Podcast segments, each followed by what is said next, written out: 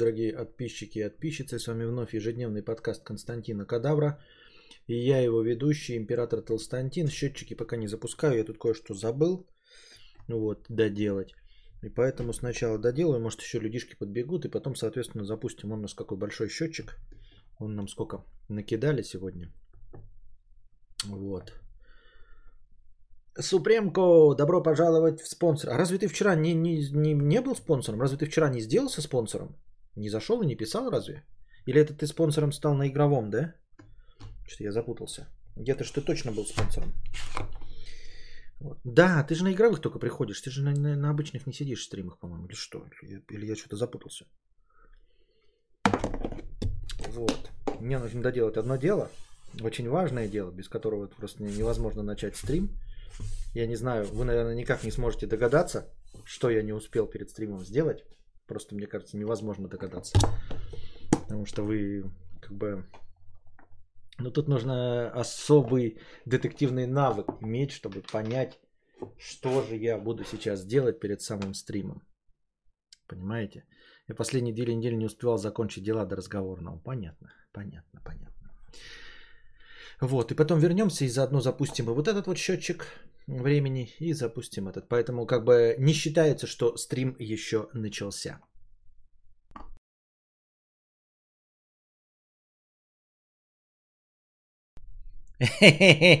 Стрим еще не начался, бля, а паузы и уже по полчаса. Охуительно, я считаю. Я считаю, это достижение. Итак, мы вернулись, но как бы счетчик не запущен, что, какие могут быть претензии? Это просто откладывалось, да? Вот. Будем живы, не помрем. Посмотрим, что будет. Так, на чем мы вчера остановились? Какой последний донат я прочитал? Конечно, никто не помнит. Вот. Поэтому мне придется зачитывать вслух, а потом уже спрашивать вас, читал я это или нет. Про сериал «Чернобыль» я читал. Сколько времени проводишь перед экраном, я читал. А, ну вот. Александр Шарапов, 50 рублей с покрытием комиссии. Спасибо за покрытие комиссии. Так, я в середине сижу? Нет, не в середине сижу. Ох. А что если у Вселенной был план на людей, в котором все было прекрасно и все жили счастливо, но когда Вселенная говорит человеку «сделай вот это, будет хорошо», а человеку лень, похер и вообще не интересно, он пиво на диване пьет? Слишком ты просто как-то задал этот вопрос, да? Надо было, наверное, как-то подробнее его описать. Но если я его правильно понял, то... Как и в случае с сигналами, как и в случае со знаками Вселенной, знаком не может считаться то, что ты не можешь однозначно интерпретировать. Нужно как-то, если Вселенная существует, да, вот мы твою гипотетическую ситуацию рассматриваем, если есть какой-то высший разум, если Вселенная обладает сознанием, и действительно у нее есть какой-то план, и она его придерживается, но не придерживаемся этого плана мы, и вместо этого ленимся, прокрастинируем, валяемся на диване и пьем пиво, если бы мы все делали, все делали то, что для нас предписано, предначертано судьбой, роком и Вселенной, то, наверное, все жили бы хорошо. Ну или хотя бы, если бы, как и в случае с, например, с вакцинацией, при достижении, например, 70% барьера у всех наступает при вакцинации, не у всех, а у популяции наступает иммунитет групповой, то и в случае с Вселенной, если хотя бы 70 человек делали то, что им предписала Вселенная, то все были бы счастливы, например. Да? Мы не можем знать, что это предписала Вселенная. Мы видим просто случайную цепь событий. Мы не можем однозначно интерпретировать, как я уже и сказал, как и в случае со знаками. Знаки должны быть очевиднее. Потому что в большинстве случаев вот люди, которые страдают тем, что параноят или видят какие-то намеки Вселенной, они на самом деле, если будут описывать это нам, обычным людям, обычным обывателям, будут выглядеть просто психопатами. Возможно, они правы, но в нашей системе оценки событий они кажутся просто психопатами. Вот, например, да, ты не поступаешь, а вот ты закончил школу, у тебя там сколько-то баллов по ЕГЭ, и ты можешь поступить в 3 института, грубо говоря, на физика, на биолога или на гуманитария. Куда поступить?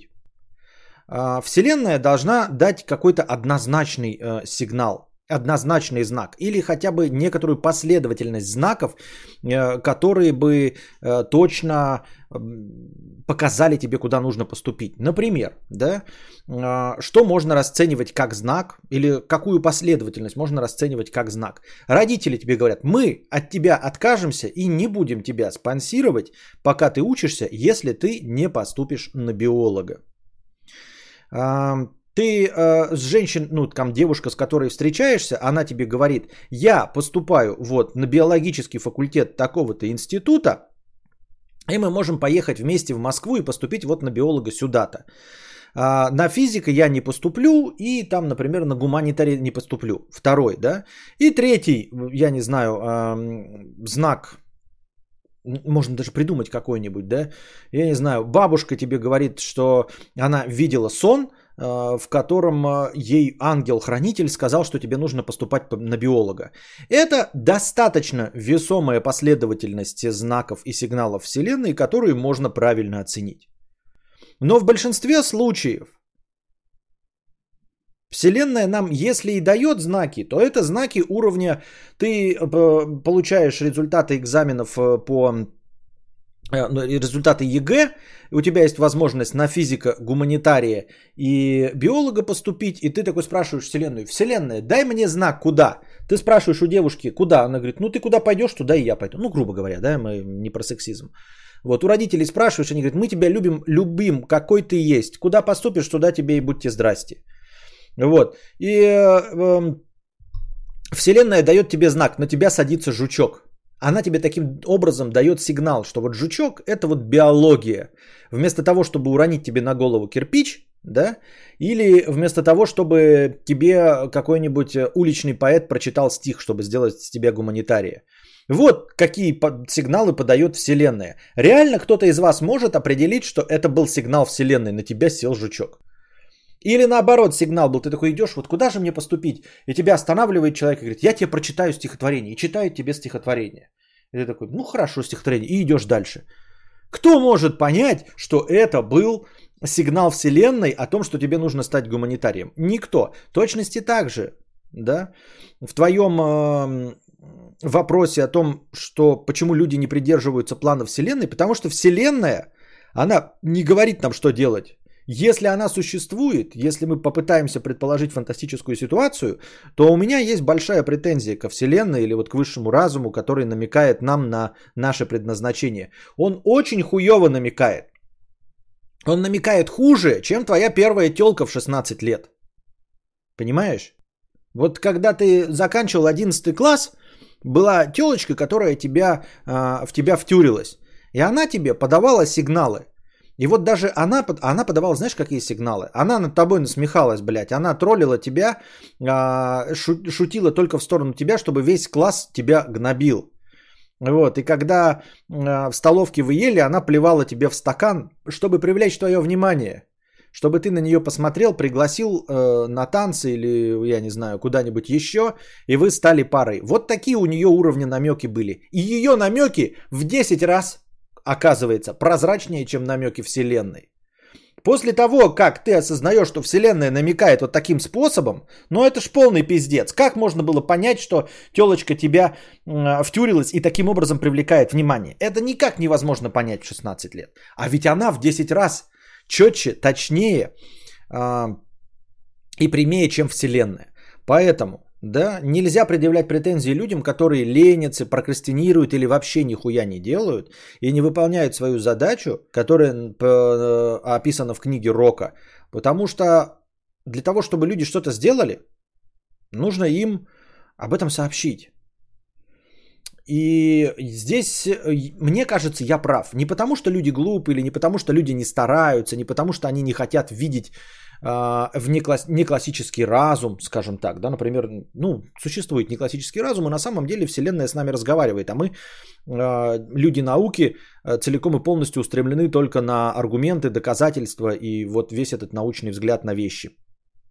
Я просто хочу сказать, что, например, ты где-нибудь будешь работать в будущем, ну ты или конкретно кто-нибудь из вас, или даже сейчас работает, и вы можете обнаружить, что люди нихуя не понимают намеков. И даже не в силу тупости, и не в силу, я не знаю, просто противодействия, что они не хотят работать. Нет. Люди не со зла что-то не делают или делают неправильно, а потому что им не сказали. Не нужно рассчитывать на то, что человек что-то там, блядь, поймет, любого пола. Легко и просто шутить и смеяться над тем, что девушки дают неправильные намеки мужчинам, а мужчинам нужны прямые слова. Пошли ебаться за гаражи, я у тебя буду сосать член, вот. Тогда мужчина поймет. Это шутки юмора, но это ведь касается абсолютно чего угодно и в сторону обоего пола. Ты будешь работать в женском коллективе, и пока ты женщине не скажешь, блядь, вот ты отвечаешь за то, чтобы эта отчетность была каждый месяц к 5 числу готова. Если ты этого не скажешь, никто, блядь, сам не догадается. Нихуя, надо прямым текстом говорить. Природа человека такова, что если ты хочешь чего-то от человека, скажи ему прямым текстом. Я хочу, чтобы ты сделал вот это и вот это. И есть масса примеров, с которыми вы согласны, которые на самом деле обозначают то, что если бы Вселенная действительно от нас что-то хотела, и если бы она прикладывала руку к нашему появлению, если бы какой-то разум нами управлял и действительно от нас что бы ты хотел и делал нас по образу и подобию своему, то, наверное, он бы понимал, по какому образу и подобию он делает это существо, и что этому человеку нужно сказать, чтобы он что-то делал. Понимаете? Потому что мы даже в сексе, блядь, вот я лежу такая, почему он не догадывается, что мне нужно полизать пизду, блядь? Ну, грубо говоря. А как ты должен догадаться, что нужно лизать пизду? Потому что в интернете написано, что всем нравится лизать пизду. Нихуя подобного, в интернете это не написано. В интернете написано, что некоторым женщинам это не нравится. Вот. Еще в интернете не написано, понравится ли именно от тебя, умеешь ли ты это делать, 5-е, 10-е, вообще ничего. Надо прямым текстом говорить, хочу, чтобы ты стала в позу раком, раздвинул, ну ладно, давайте какие-то другие примеры опять, да, понесло, Остапа понесло. Ну, грубо говоря, мы все понимаем, что если вы хотите что-то получить, например, грубо говоря, в постели, то нужно человеку сказать, партнеру, я хочу вот это, 2-е, 3-е, 5-е, 10-е. Если вы хотите, чтобы ваш работник сделал что-то, это нужно описать в должностной инструкции и не просто описать, а заставить человека прочитать эту должностную инструкцию и в конце подписать документ о том, что он прочитал должностную инструкцию, с ней согласен и будет выполнять то, что написано в должностной инструкции. Потому что если, боже упаси, он не прочитал или прочитал, но не подписал, это значит, что тоже не прочитал. Всегда и во всех случаях, если вы хотите что-то от человека получить, нужно несколько раз это проговорить, заставить его повторить, с этим согласиться. И то, если это твой исполнитель за деньги, он все равно может тебя еще кинуть уже со злости. Но даже если он не держит тебя за врага и не хочет тебя наебать на деньги, все равно нужно максимальное количество раз добиться от человека ответа «Я понял, что ты от меня хочешь, и я буду делать то, что ты от меня ждешь». Поэтому, возвращаясь к исходному вопросу, глупо ожидать от человечества, что оно будет что-то делать, если ты, вселенная, даешь какие-то вонючие намеки. В очко засунь свои намеки и другой вселенной намекай. Накручивай там волосы издалека в баре вселенных, где сидят одни вселенные и друг друга подсъемывают. Вот там ты можешь эти выкрутасы, блядь, и проворачивать. Когда ты сидишь такая, наша вселенная, да, 418, блядь, накручиваешь там, блядь, волосы в пружинку и поглядываешь на вселенную, которая тебя интересует, делая ей прямые, очевидные для всех намеки, чтобы он подошел и познакомился, а он сидит и тупит. Это ты можешь проворачивать там. Может, у вас среди вселенных это и понятно. У нас нет.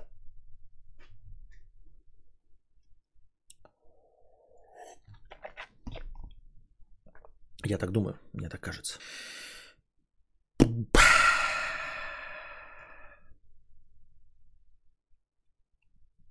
Аноним 50 рублей. Проктологи утверждают, что мастурбация вредна для организма. При дрочке не вырабатываются гормоны удовольствия, привязанности. Это вызывает проблемы с простатой. У меня они появились, как прекратился секс. Что думаешь по этому поводу? Я ничего по этому поводу не думаю, потому что я не биолог, и потому что я не врач, и потому что я не эксперт, и потому что у меня нет проблем с простатой. И нет проблем с сексом. Ну, то есть, даже если бы у меня были проблемы с сексом, и, например, они вызвали бы проблемы с простатой, или проблемы с... Короче, любое положение вещей ничего бы не доказывало. Это был бы мой личный опыт. Мне кажется, что проблемы с простатой есть у людей, которые и реальным сексом занимаются. Мне кажется, есть люди, у которых нет проблем с простатой, если они дрочат. Есть люди, у которых нет проблем с простатой, даже если они не дрочат. А вообще я не врач.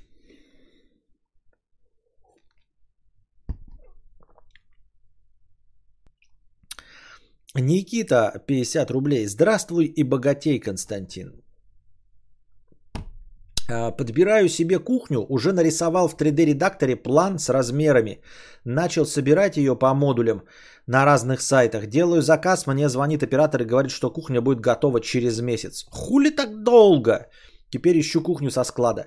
Не, все правильно. Так и будет, Никита. Не рассчитывай на то, что кто-то сделает быстрее. Я тебе говорю, как торгаш кухонь.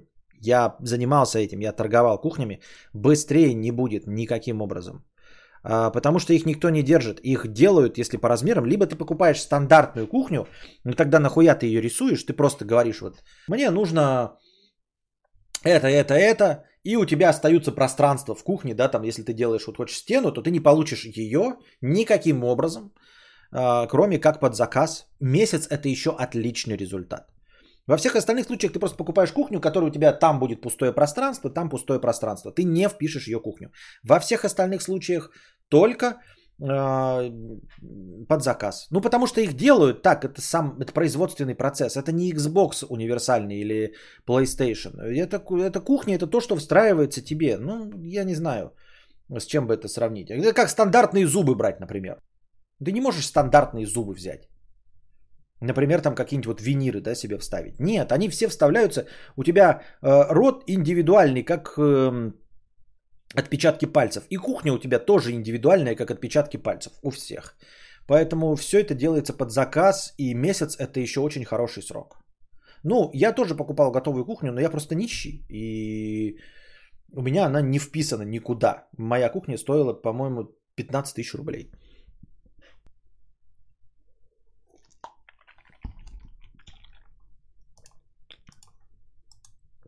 Что-то мало зрителей, мне кажется, или нет. И не все оповещения получили. Непонятно. Ебловатый доктор Картридж. 55 рублей. Вчерашние душнилы про Костин брак и соседство.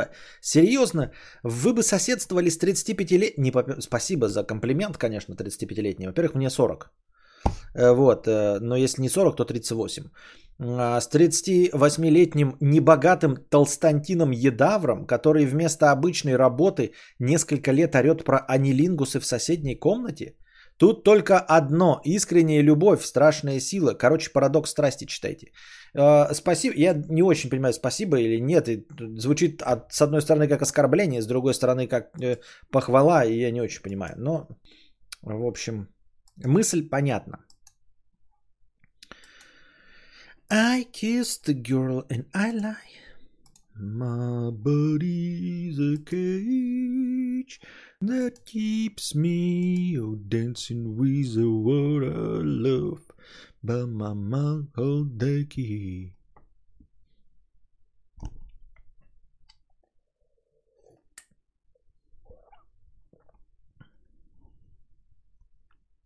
Хтонь русская, добро пожаловать в спонсоры моего канала. Спасибо большое, Хтонь Русская, что стал спонсором моего канала.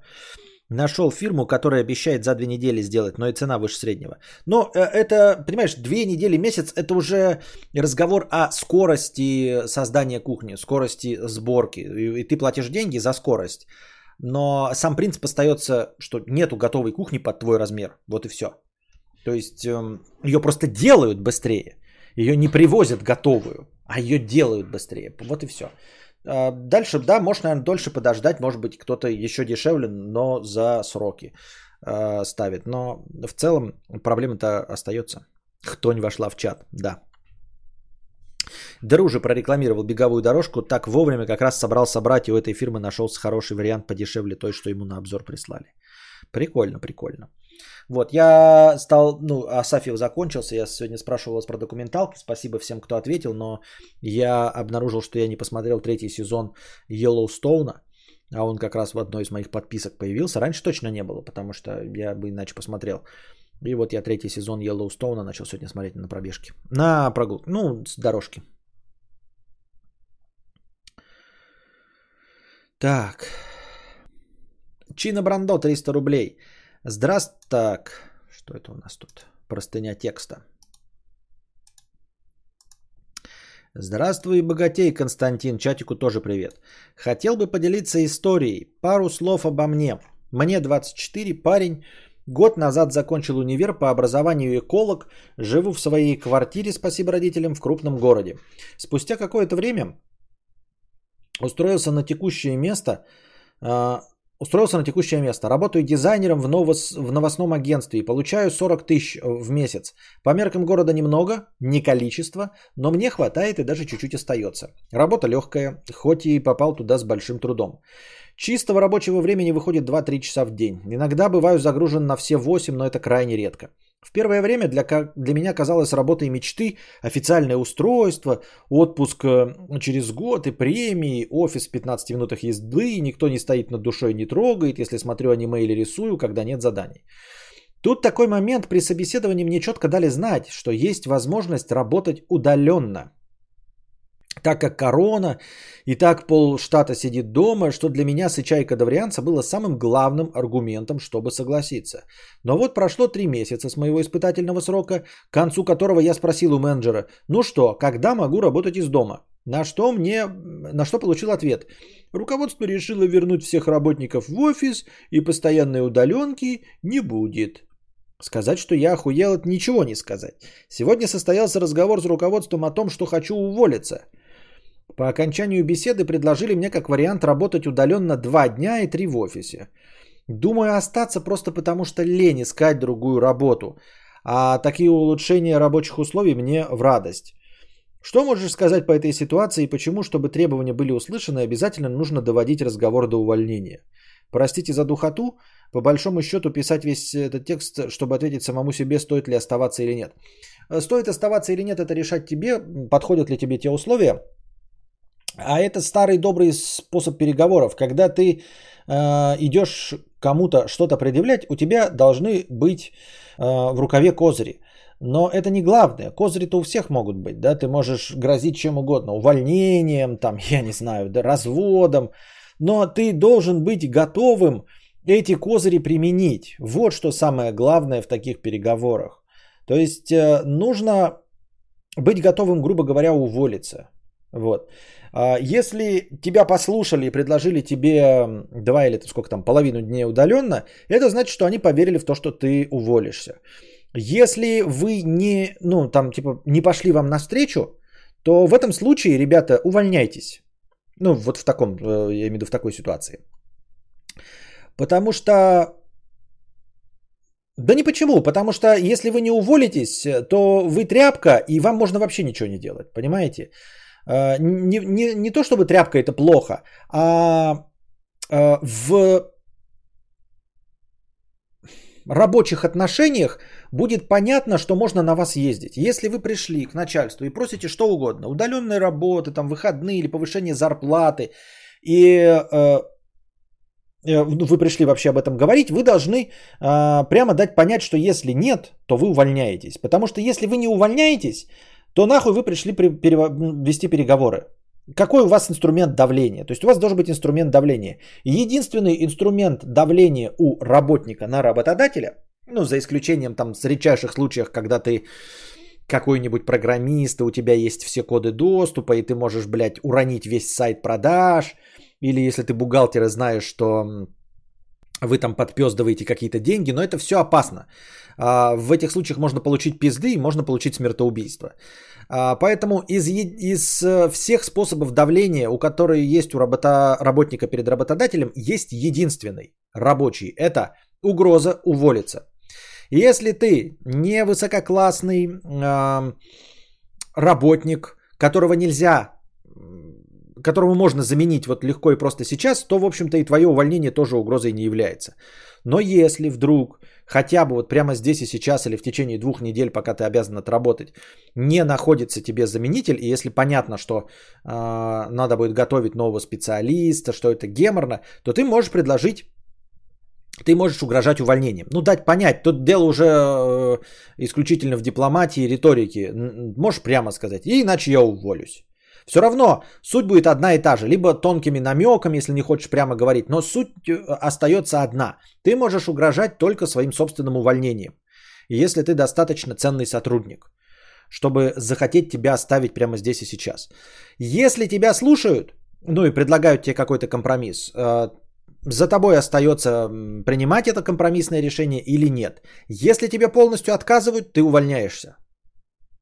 Не потому, что тебе нужно не прослыть тряпкой или еще что-то в этом роде, а потому что если ты останешься, это значит, что у тебя нет никакого инструмента давления, а это значит, что ты проигрываешь полностью. То есть тебя можно, ну вообще что угодно с тобой делать. Больше никогда можно не повышать тебе зарплату. Можно оставлять тебя работать после работы, ты все равно не уволишься. Ты тряпка, которая не может никуда уйти, у которого нет никаких других возможностей. Поэтому, если вы пришли, если вы решились, я не отговариваю вас ни в коем случае. Просто вы должны понимать, что если вы хотите что-то изменить, то у вас есть один инструмент – увольнение. Если вам отказали, вы должны увольняться. Потому что, если вы вот эту, как бы начали партию, вообще эту игру, вы можете вообще, в принципе, сидеть на жопе ровно и ничего, и не отсвечивать. Ждать, когда наберетесь смелости, или, может быть, повезет и вас и так заметит. Но если нет никакой силы ждать, и вы начали эту игру, то в этой игре, если вам отказывают, вы должны увольняться. Потому что если не выигрыш и не увольнение, то это проигрыш. В любом случае проигрыш. Понятное дело, если вы не увольняетесь, значит, вы грозили ничем. Значит, вы трепло. Значит, с вами можно делать абсолютно что угодно. Если вы не приводите свою угрозу в исполнение, значит, с вами можно не иметь вообще просто никаких дел. Просто плевать вам. Вот ты подаешь руку, а тебе можно в ебало плевать, если ты не увольняешься. Ты же все равно не уволишься. Ты пришел требовать и сказал, что уволишься и не уволился. Ну иди нахуй. Ну нахуй ты нужен, блядь. Что? Здравствуй. Фу на тебя. Ну и что ты сделаешь? Уволишься? Нет, ты в тот раз не уволился. И сейчас не уволишься. И завтра не уволишь. Так и будешь терпеть. Ты сегодня работаешь после 6, блядь, еще 2 часа. Еще выходишь в субботу и воскресенье, потому что ты терпилоид. Ну, не в оскорбление, вы понимаете, да? Поэтому, если партия начата, то вы идете до конца. Либо увольняетесь, либо получаете то, что хотите. Ну, либо серединный вариант компромисс. Какие-то поблажки в свою сторону, и чего-то лишается работодатель. Все, других вариантов нет. А дальше вот, вам предлагают, прогнулись чуть-чуть, да? Вы хотели там надбавку в 100 тысяч, а вам дали 10 тысяч. В принципе, уже можно соглашаться. Ну, то есть, если вас это устраивает, может, у вас такая манера торговаться, когда вы накидываете 100 в расчете на то, что вам надо 10 всего, да? Вот, и в эту сумму сторговываетесь, может быть. Но главное, что нужно получать результат. Либо вы получаете, что под вас прогибаются, то есть дают вам часть того, что вы хотите, либо вы исполняете свою угрозу. Вот и все.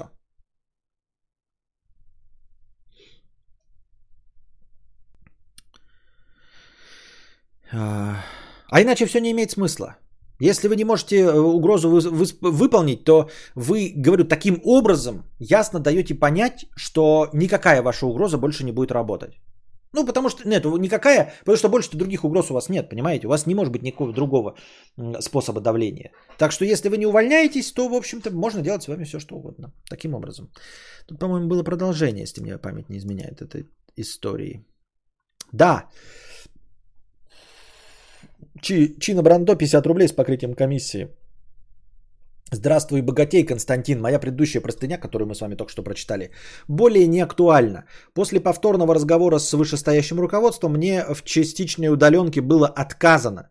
Всячески уговаривали остаться, конечно, о повышении зарплаты речи не было, но я решил все-таки уволиться, пожелайте мне удачи. Молодец, это абсолютно правильно, видишь, ты последовал, в общем-то, изначальному ответу, да, надо увольняться, потому что, что значит, тебе не пошли на компромисс, тебе отказали, тебе сначала сказали частичные удаленки, да, но потом отказали, если отказали, то ты увольняешься, вот и все. Не надо спорить, не надо вступать в конфликты, я вам напоминаю, да, это не стоит того, вы пишете заявление официально, в двух экземплярах, подаете его, и чтобы на одном экземпляре вам поставили визирование, или как там, ну, в общем, чтобы была написана дата и подпись, что ваше заявление принято.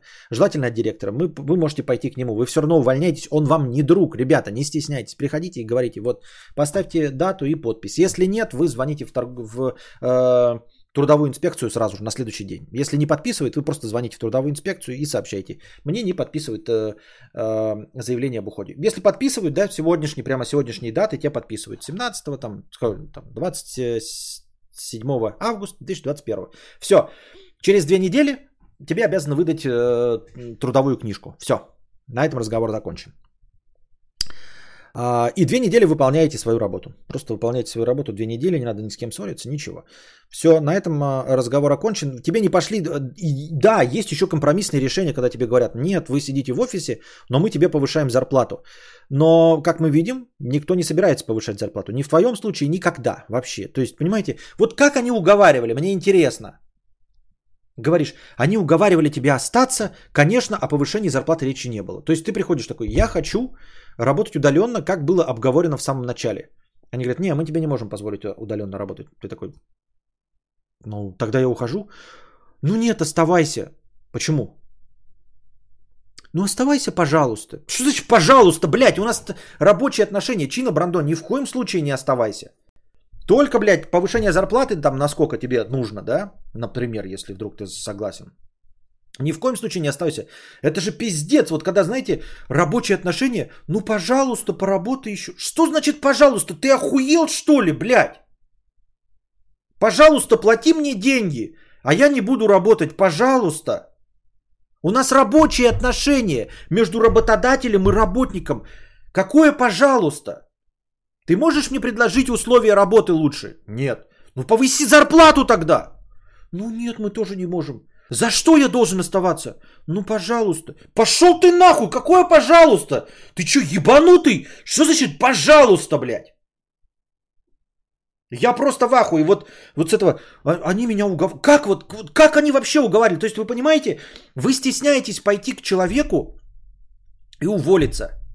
Да? Вы стесняетесь попросить у него увеличения зарплаты. Вы стесняетесь поменять условия труда. И этот пидор, блядь, ну реально пидор, который явно зарабатывает больше вас, он начальник. Это чмо не стесняется сказать вам, работай, блядь, неудобно, за меньшие деньги, за пожалуйста. Понимаете, вы к этому черту, блядь. Стесняетесь подойти по-человечески, думаете, ну как же я человека, блядь, подведу, попрошу у него другой график, попрошу у него другой зарплаты, а это хуйло, ездящее, блядь, на Land Cruiser Prada, когда ты на автобусе, он не стесняется тебе говорить, пожалуйста, блядь, пошел, ты чё, сука, блядь, какое пожалуйста, блядь? Слышь, псина, куда ты идешь? А лучше, куда ты прешься? Диалог между работодателем и работником может складываться только так. Я увольняюсь. Вот тебе зарплата повышения. Не знаю, может тебе удовлетворит 1%. Может тебе нужно, блядь, 200 рублей. Либо улучшение условий. Улучшение условий, увеличение зарплаты. Все, других разговоров не ведите. Это не друзья вам. Понимаете, это не друзья. Стал бы ты дружить с человеком, который напрягает тебя делать что-то за пожалуйста, блядь. Это друзья залупы, я об этом ролик снял, понимаете? Когда вас друзья что-то просят, даже друзья, сука, вам платят, блядь. Понимаете? Друзья говорят, поехали копать картошку, я напою тебя пивом, я покормлю тебя шашлами. Поехали, поставим забор моей бабки. Бабка осенью надаст тебе кабачков, которые ты нахуй выбросишь, потому что кабачки готовить не умеет. Но кабачки тебе дадут. Хуевая оплата, так уж и быть. Но кабачки тебе ебаные дадут. Правильно? И только, блядь, кинуть тебя может только твой, сука, работодатель, блядь. Как черт может поступать, чтобы заставлять тебя работать, блядь, за пожалуйста. Даже Гитлер, блядь, тебя бы нагайками бил, хотя бы, блядь. Он хотя бы тебя нагайками бил. Ты такой, ну я не могу отказаться, меня отпиздят, блядь. Я не могу отказаться копать, блядь, траншеи, меня, сука, отпиздит Гитлер, блядь. Тут тоже никаких вопросов нет. Гитлер такой, блядь, денег я ему дать не могу, условия дать труда не могу, но нужно как-то мотивировать человека. Дам ему пизды, блядь. И только работодатель может тебя вот так вот кинуть, блядь. Пожалуйста. Я хочу еще больше заправить 100-м бензином свой Мазерати, Дукати, Куколт, блядь. Заглутус.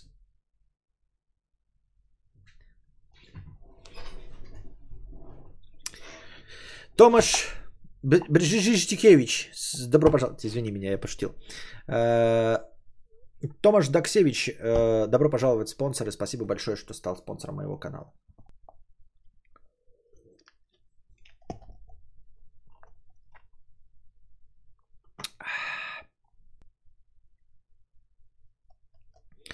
Dream 8, 777 рублей. Кадавр начал читать, изучать, как воруют с карт и других платежных систем, и понял, что все настолько небезопасно. Как думаешь, в чем хранить бережно деньги? Dream 8. О каких суммах идет речь? Что ты собрался такое хранить? Вот у меня нет никакой суммы, нигде, о которой бы я убивался. Ну реально. Вот если у меня спиздят все, блядь, сбережения, у нас со всей семьи спиздят сбережения, я приду и скажу такой жене, обидно, она скажет, пиздец. Ну она пиздец не скажет, она скажет, да, обидно. Мы такие... Вообще обидно. Очень обидно. И все. Вот все, что мы сделали. Когда ты говоришь, у меня есть беспокойство о том, что никакая платежная система не является безопасной. О каких суммах идет речь, Dream 8? Что ты можешь такое потерять? Вот спиздят у тебя карту, испишут, там пин-код, скопируют твою сим-карту. Для того, чтобы скопировать твою сим-карту, у тебя должно быть что-то. Люди должны вот стараться. Ради чего? У тебя есть ради чего стараться? Ну вот есть ради чего идти в криминал?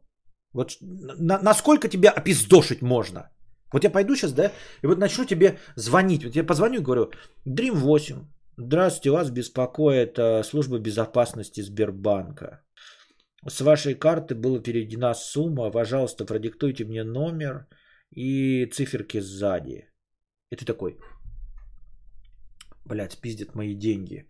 А вы точно служба безопасности Сбербанка? И я такой сижу и думаю, какие деньги, блядь, у этого лох... Ну, извини меня, да? У кого-то вот черта, какие деньги могут быть, чтобы я его еще уговаривал? И я сижу такой, блядь, мошенник, да, такой. Ну, что у него там может быть, блядь, а? В базе что написано? Нихуя не написано, блядь. Ой, да пошел ты нахуй, я мошенник. Ты либо мне говори прямо сейчас, и я у тебя спизжу твои 3500 рублей. Либо иди нахуй, блядь. Вот я тебя еще буду уговаривать сидеть тут. Вот скажи мне, Dream 8, я сижу, блядь, тут на зоне. Звоню тебе, блядь, с ебаного Nokia 3310. Заебался в доску, пиздец.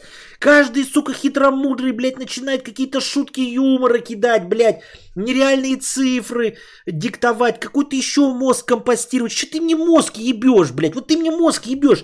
У тебя на счетах там 1 000 000 хотя бы есть, чтобы я тебя уговаривал, что я настоящий сотрудник Сбербанка. Ну вот есть у тебя 1 000 000, блядь. Есть 1 000 000, я тебя буду тогда очко лизать. Да, блядь, Павел Николаевич, блядь. Мы точно сотрудники Сбербанка. Сейчас я переведу на другой номер. Я буду, блядь, тут кнопочки тыкать. Потом буду другим голосом говорить. Здравствуйте, я сотрудник, блядь, Сбербанка безопасности. Продиктуйте, пожалуйста, номер. Ради чего я должен, сука, париться? Ты мне скажи, блядь. Я тебе позвонил, блядь. Если у тебя, блядь, там 3500, то ты сразу, сука, слей мне инфу нахуй. Диктуй, блядь. Диктуй номер, блядь, своей карты и пин-код сзади. Все, диктуй. Если у тебя 3500 рублей. Нахуй ты мне мозг ебешь, блядь. Это мошенничество, блядь, твои. Ради твоих, блядь, 1500 рублей стоит, если ты сейчас сразу скажешь. Если ты не скажешь, иди нахуй со своими 1500 рублей. Иди купи, блядь, 3-литровую банку молока у бабки там и пей ее, блядь. Если есть 1 миллион, то еби мне мозг. Я есть 1 миллион на картах. Нет, ну хуй ты мозгу ебешь тогда мне, блядь. Вы настоящий сотрудник Сбербанка? А то чё, блядь, ну не настоящий. И чё, блядь, ты обанкротишься, блядь, за 3500? Нет, ну диктуй номер, сука. Чё выёбываешься-то, блядь? 3500 рублей на карте, он выёбывается. А вы настоящий сотрудник Сбербанка? Настоящий, блядь.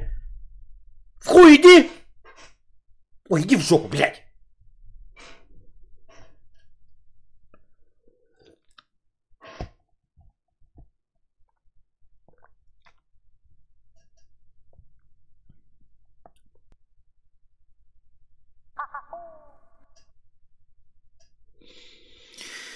Сфорж, добро пожаловать на уровень спонсор. Спасибо большое за уровень спонсор.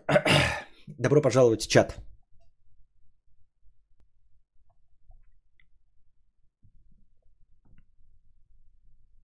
Никанон не по мышке звонит. Дрим, ты не обижайся, это я просто так чисто для сценки разыграл. Я же ни в коем случае тебя не хотел оскорбить. Ты просто, ну ты понял, да, мой посыл? О чем идет речь, о чем ты беспокоишься? Если у тебя большие суммы, ты беспокоишься. Ну, если были бы большие суммы, я думаю, у тебя были бы консультанты, я думаю, у тебя было бы точно куда положить и откуда просто так деньги не снять. А такое беспокойство тебя... Зря оно тебя преследует, если у тебя просто там не больше, чем 2 зарплаты мается на этих картах, понимаешь?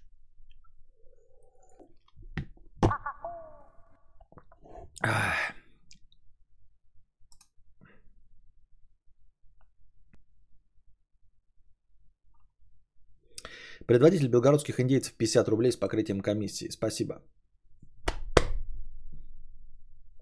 Котик 100 рублей.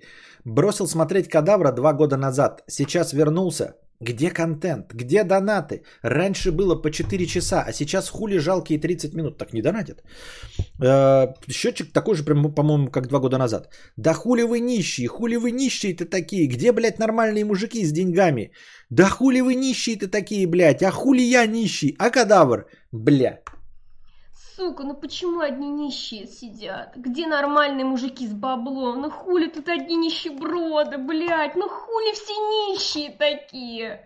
Ну хули вы нищие, блядь, такие уёбки?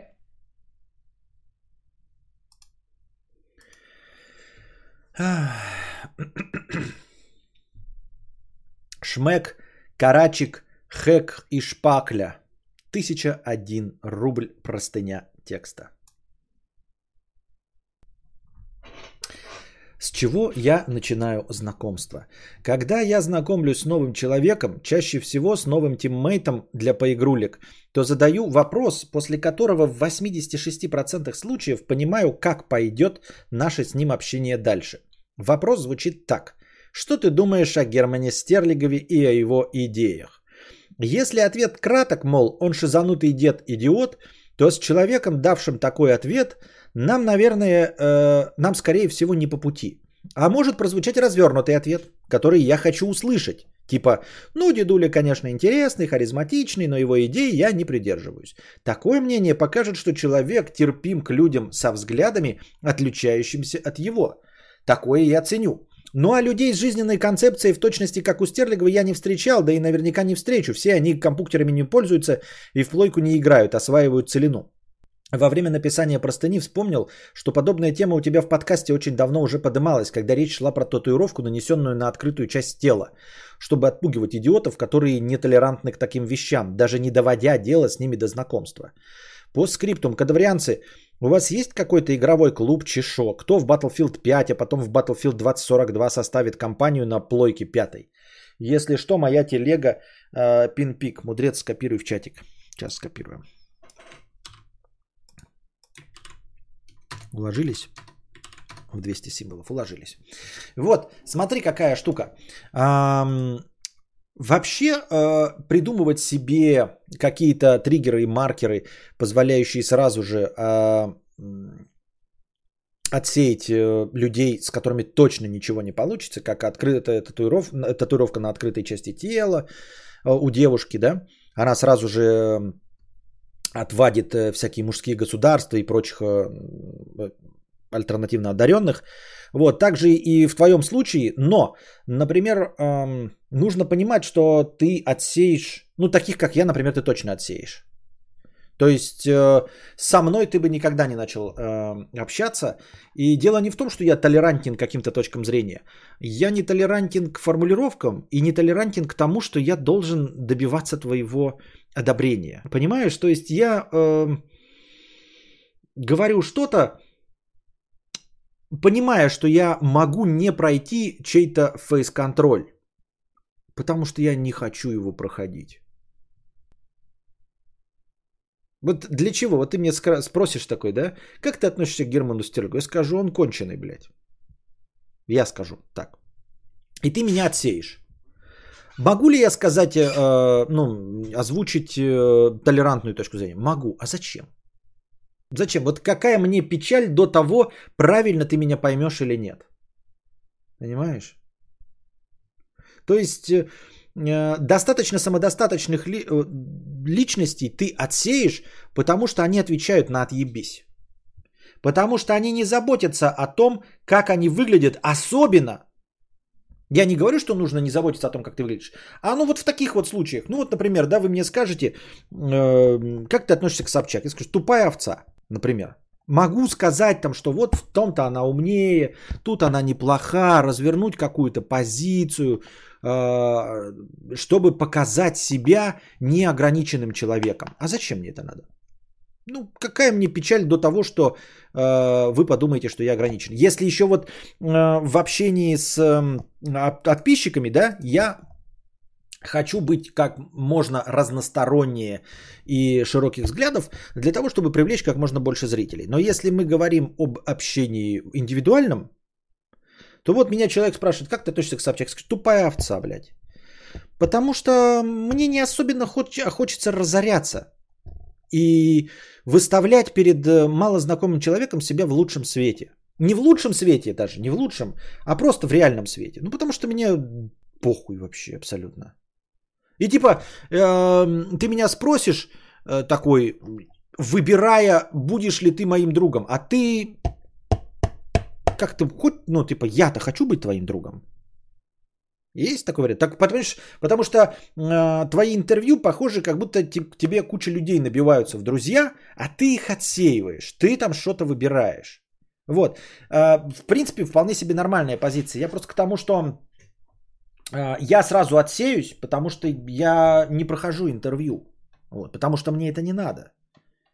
Потому что меня не беспокоит, что я в глазах одного человека буду выглядеть отбитым. Видишь, в чем проблема? То есть я не хочу выглядеть отбитым в ваших глазах, вот в глазах общественности, потому что это часть моей работы, потому что я хочу зарабатывать деньги, я хочу, чтобы меня все любили, больше донатили. Ну, то есть простая логика причинно-следственной связи. Но я могу себе позволить пиздануть любую хуйню в компании из одного человека и до 10 человек, потому что я знаю, что потеряв всех этих 10 человек в качестве своих фанатов, я ничего не потеряю вообще в жизни. То есть я не набиваюсь никому в друзья, если меня приведут в новую компанию, да, а я буду вести себя как дурак. Вот возьму и перну, блядь, просто при всех. Что будет от того, что я перну? Все люди подумают, ну это, блядь, жирный старый дед, вообще просто быдло-то конченое взял и пернул, и навонял. Ну это прям неприемлемо абсолютно, мы его больше никуда не позовем. Я такой, да ну и похуй.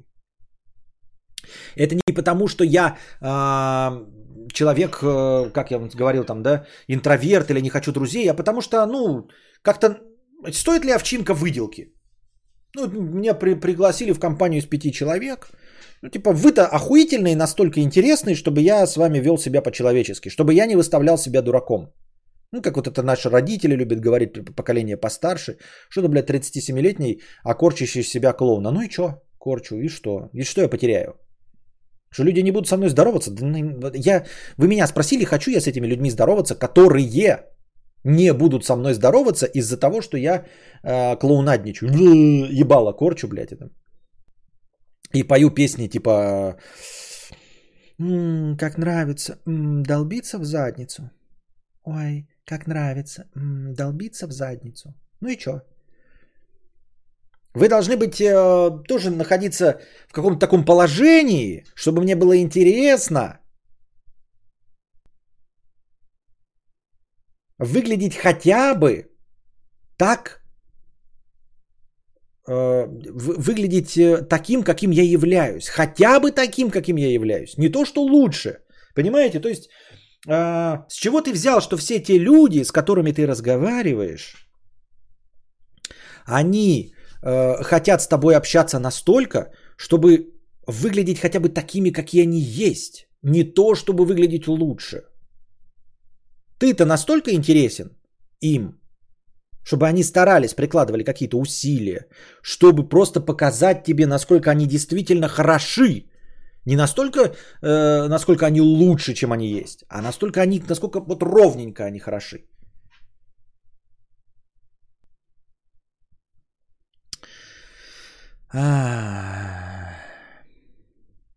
Стерлигов и правда конченый. Не понимаю, зачем этот челопундус именно по нему мерит. Он мерит не по нему, а он мерит по толерантности, по терпимости, понимаешь, по тому, как человек сформулирует ответы. Я и говорю, что я бы не прошел это. И большинство, мне кажется, не таких, как я, просто уверенных в себе людей не проходят этот тест, понимаешь? Они могут быть тебе интересны, они не проходят этот тест просто потому, что не считают нужным в таких малозначимых ситуациях показывать свою адекватность. Вот если вы меня спросите про насилие или про домогательство к женщинам, понимаете, это сложная, это важная тема, и я не позволю себе высказываться на отъебись. В этой сложной и важной, по моему мнению, теме я не позволю себе высказываться на отъебись. Это практически, наверное, чуть ли не единственное, почему я рад, что у меня Костик мальчик, а не девочка. Из-за огромного количества домогательств и харассмента. И того, какому насилию и какому давлению подвергается современная женщина. Современная молодая женщина. Вот. Прям посмотришь, думаешь, ну у меня пацан хоть и то. И то по Брэндону Фрейзеру еще хуй его знает, победил ты или нет. Вот, в этой теме я не могу позволить себе ответить на отъебись. Но когда ты мне задаешь про Стерлигова или про Собчак, и на этом основании можешь от меня оттолкнуться, да ну и хуй с тобой. Ну реально, хуй с тобой. Понимаешь?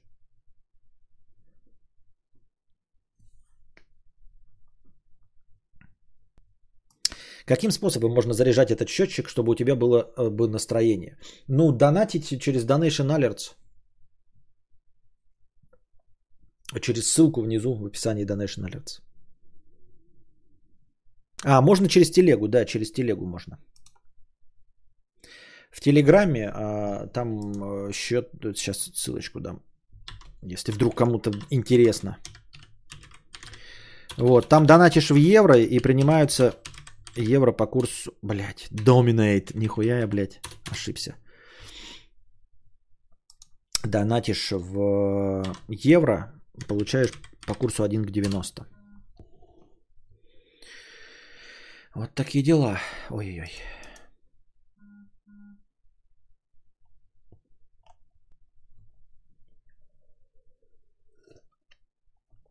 Что ж ты, Томаш, сидишь прям еще и только одни паунды у тебя? Прям ты в Великобритании сидишь и одни паунды? Ты пришел меня троллировать, что ли? Не, через суперчат нет. Тут суперчат так много забирает процентов, как, в общем-то, и спонсорство. Вот. И приходят мне так редко, что они воспринимаются, а, как бонус, а, б, как деньги в межподкасте. Они и так учитываются. Они и так учитываются, и благодаря спонсорству и суперчату я начинаю каждый день стримы. Но в счетчике это отражается именно в начале стрима. Королей в желтом 0. Сейчас королей в желтом 0. А что, кто-то королем желтым стал? Нет, спонсор. Тут же видно, кстати, вы видите. Добро пожаловать, спонсор. Спонсор. Спонсор это низшее. Спонсор, потом подписчик, потом кадаврианец и потом король в желтом. Король в желтом это вообще по максимуму. Максимальная сумма, которую можно вообще подписываться на YouTube. Спонсировать. Насчет Battlefield. Чего-то Battlefield какой-то вот, ну я не знаю, я не проникся Battlefield на сансолях. Как вообще никак. Ну, я понимаю, что можно к Xbox подключить мышку и клаву, но колда в этом плане гораздо лояльнее, чем батла. Батла прям вообще хардкор какой-то. От спонсорства тебе 50% приходит, больше 70% приходит, 70%. Это имеет смысл. Я перевел, ребята, примерно суммы. Оно так и получается, что в меж... Вот то, что мы начинаем в начале стрима, когда в межподкасте нет настроения, да, там 350 рублей, и я накидываю сразу от 1500, там 1600, 1018, оно примерно так и выходит. Примерно вот эта сумма, если вот все, что вы на спонсорстве кидаете и и в суперчате, если это поделить общую сумму на 30, например, стримов в месяц, оно и примерно получается как 1500-1800 рублей. То есть как будто бы вот я и добавляю вот эти деньги, которые с вашего спонсорства, они и есть тот самый межподкастовый донат, который позволяет расчехлить стрим, стартануть его. То самое начальное настроение, которое я накидываю, понимаете? Я даже подумываю над тем, чтобы, смотрите, как сделать, чтобы было очевиднее и, может быть, это сработает. Как вы на это смотрите? Сейчас, да, я накидываю межподкастовое настроение, все, что вы донатите. И если не набирается, то я докидываю до 1500, например, да? Вот. Я думаю, что если вы продолжаете быть спонсорами, 1500 всегда есть. А вот все, что вы накидали в межподкасте, добавляется к 1500. Как вам такая система? Она должна быть, ну, мне кажется, удобнее и выгоднее вам. То есть вы видите, вот понимаете, если вы задонатили, например, в межподкасте больше 1500, то все видят, да, сколько вот надоначено, что насколько стрим хорошо расчехлился. Если вы надонатили, например, вы кинули 300 рублей, да, то от ваших 300 рублей никуда, ни туда, ни сюда, вы понимаете. То есть в межподкасте есть 300 рублей ваши, я докидываю до 1500, получается 1500. Если вы кинули 1500, то опять стрим начинается с 1500, правильно? Что вы кинули 300 рублей, что 1500 или даже 0. Все равно стрим начнется с 1500. Ну, грубо говоря, сейчас. Правильно? То есть вы сидите и думаете, а нахуя мне кидать в межподкасте? Чтобы что? В межподкасте имеет смысл только кидать, когда ты знаешь, что другие накинули более 1500. Правильно? Ну, вы же этого не знаете, не видите. Если я вам скажу, что благодаря тому, ну, то есть это вот именно из-за спонсоров. Если спонсоров, например, вот как сейчас, то я объявляю, что 1500 это всегда будет настроение. Если нет межподкастовых вообще, то 1500. Все, что накидано в межподкасте, добавляется к 1500. Поскольку вы сейчас все спонсоры, правильно? Все, кто присутствует в чате, то пишите смайликом вот зеленым, как we talk about, зеленый плюс, если вы одобряете, красный минус, если по какой-то причине вам не нравится эта идея, не знаю почему, хотите, чтобы я больше денег зарабатывал, ставьте красный минус и пишите, почему вам не нравится. А так вы все здесь зелененькие, поэтому почему бы и да. И тогда вы будете знать, что любой ваш межподкастовый донат, он добавит еще плюс к 1500. Вы всегда будете знать, что вы даже будете знать, даже если никто не задонатил, если ничего не произошло, ну, то есть, если я не болею, если я не взял себе отпускной, а я же это бывает крайне редко, то стрим по-любому начнется с 1500. По-любому с 1500. Скафандр твой не считается, ты неправильно пишешь. То стрим по-любому начнется с 1500. Но вы будете знать, что ваш донат, он всегда сделает дольше, стопудово больше. То есть вы задонатили 50 рублей, будет 1550. Задонатили 100, будет 1600. Ну, вы поняли, да, саму систему? То есть любой межподкастовый донат будет отражаться обязательно на длине подкаста и в лучшую сторону от 1500 всегда.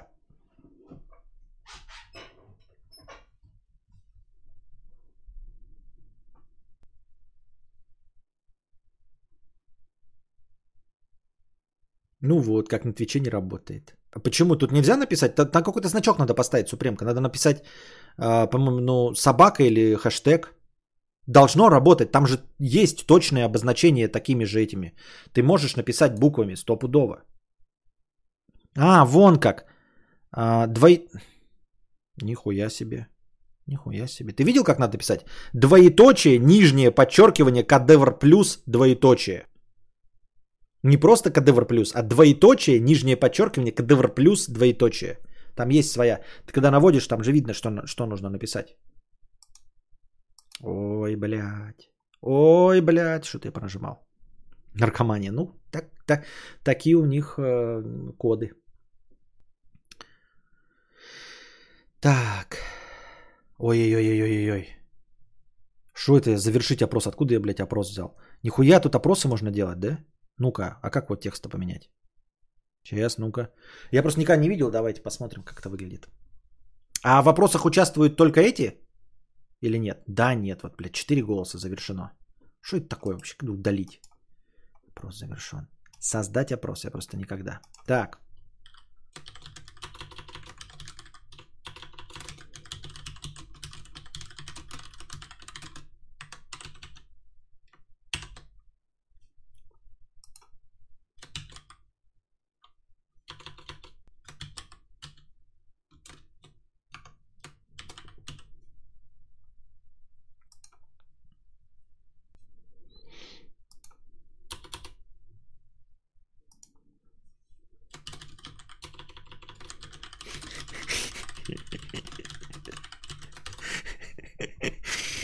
Обязательно третий вариант это EOS этот опрос сосет или типа я не хочу голосовать, но хочу увидеть результаты.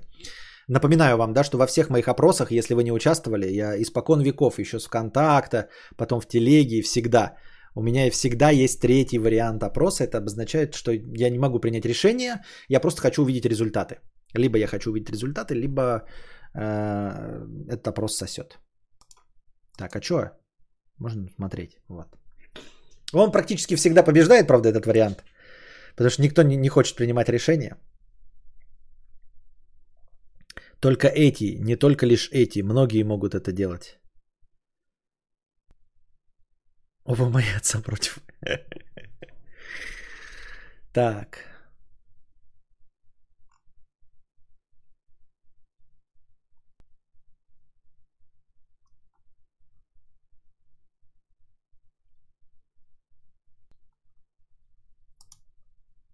Угу.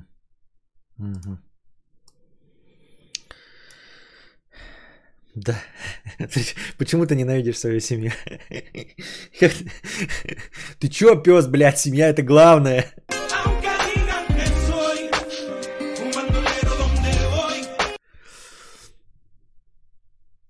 А что если это снизит коллективную ответственность за длительность стрима? У всех по дефолту будет ощущение, что стрим точно продлится определенное время и каждый будет перекладывать ответственность. Стрим точно продлится 1500. Он точно продлится 1500. И эти суммы, она не бесплатная, понимаешь? Она благодаря спонсорам. Если спонсоров неизвестное количество, но если оно упадет ниже определенного, я уберу эту систему. Если количество спонсоров от имеющегося сейчас упадет на 35%, на 30%, да, то я отменю эту систему.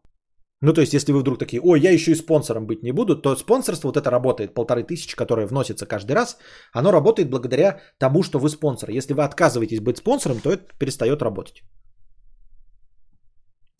Вот, но я думаю, спонсоры как бы есть, вы, если вы оставляете свою подписку, а я продолжаю вас чем-то радовать, тач-чатом, да, или, может быть, чем черт не шутит, роликами, то вы... Что? То вы что?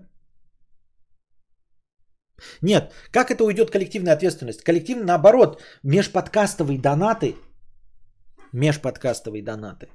они теперь будут точно отражаться в стриме. Точно. Вы будете знать, что межподкастовые точно отразятся. Это не будет лотерея. Задонатил ли кто-то до тебя 1500? Понимаете? Сейчас это лотерея. А не будет лотерея.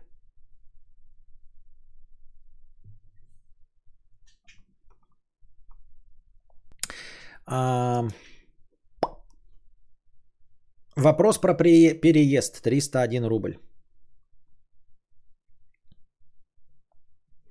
А если ввести опрос, согласны ли мы пускать бесплатных людей в чат? Я даже не знаю, кто голосует. Вот 87 голосов. Это голосуют только спонсоры или нет? Вот мы сейчас запустим второй опрос. Ну, победил, да. 11% нет. Давайте проведем опрос. Действительно, Анна, интересный вариант. Если победит тот вариант, что... победит вариант типа пускать ли людей, это будет означать, что голосуют не только спонсоры.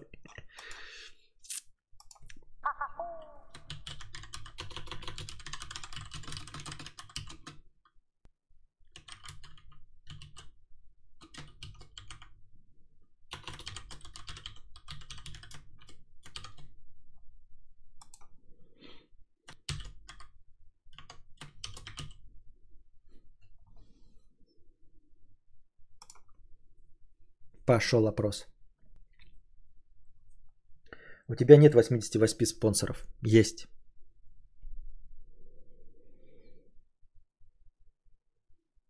Теперь мы знаем, что спонсоров как минимум 84. Пускать, но только приоткрыть ворота чуть-чуть.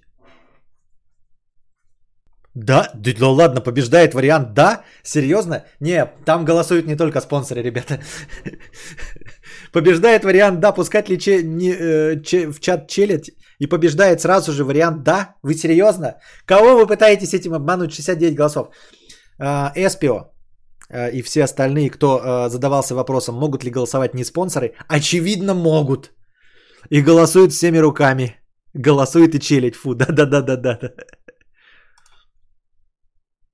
Кристина красивая, еще раз в двух словах про систему, пожалуйста.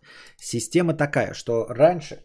в межподкасте я учитывал ваши суммы, но если их не хватало, то я докидывал до 1500 и начинал. То есть задонатит ты, Кристина, 100 рублей, например, и больше никто не задонатил, стрим начнется с 1500.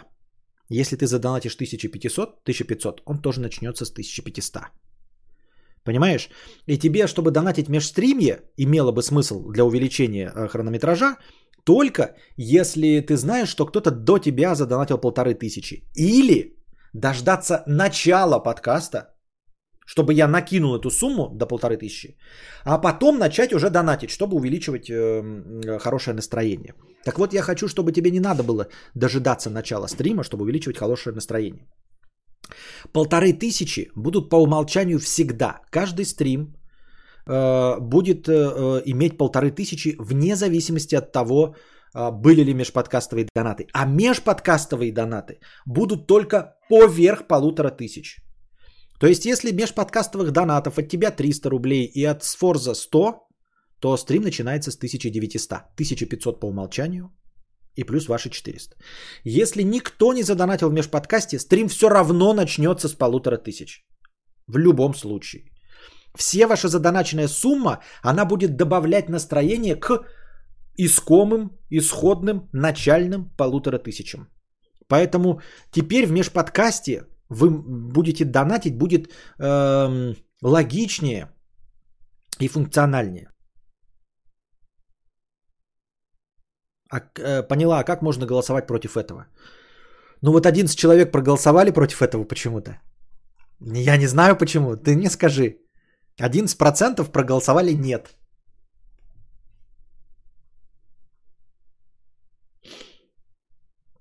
Да нет в чате 100 спонсоров сейчас в любом случае. Ну вот СПО прав, да, скорее всего голосует и это. Но с другой стороны, если нет 100 спонсоров, их нет, да, то почему тогда не проголосуют все, кто сейчас сидит? 318 зрителей. Почему тогда не все 318 голосуют? Такой тогда вопрос. Это хейтеры, не спонсоры. Костя, а можно написать ботов ТГ с процентом набранных межподкастовых донатов? Удобно было бы отслеживать. А зачем? Если я введу эту систему, то зачем тебе отслеживать? Какая тебе печаль? Ну типа с 1500 все равно начнется. Все остальное в плюс пойдет. Понимаешь? Зачем? Предложи вариант, для чего оценивать, если вот до введения системы вот этой, да, действительно имеет ли смысл, типа вот уже набралось 2000, ты можешь накидывать, тогда бы я тебе действительно давал ту информацию, это было бы логично. Такой, ребята, набралось уже 2000, можете накидывать, будет еще длиннее. А если сейчас все равно точно все пойдет в плюс, то какая тебе печаль? Данила пишет, я проверил с левого ака, голосовать можно всем, не только спонсорам. Понятно. Ну, поэтому допускать телечелить в чате, это значит голосование не спонсоров. Да всегда в вопросах меньше участвуют. Ну, в общем, голосуют все, как я понял. Но, тем не менее, всем понравилось все равно, так или иначе, всем понравилась система вводить ли новую. Давайте тогда без третьего варианта это закрываем, потому что он не имеет смысла, ибо в нем участвует бесплатный. Поэтому опрос вводить ли. Голосуют все, кто может.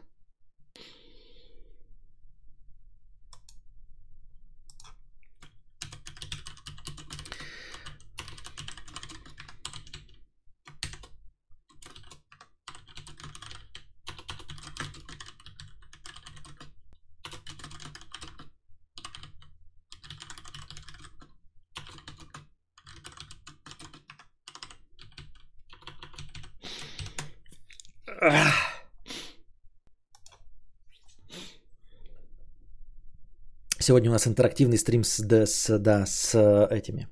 Камеры трясут. Да это потому что я ногой трясу. Интерактив попер. Угу.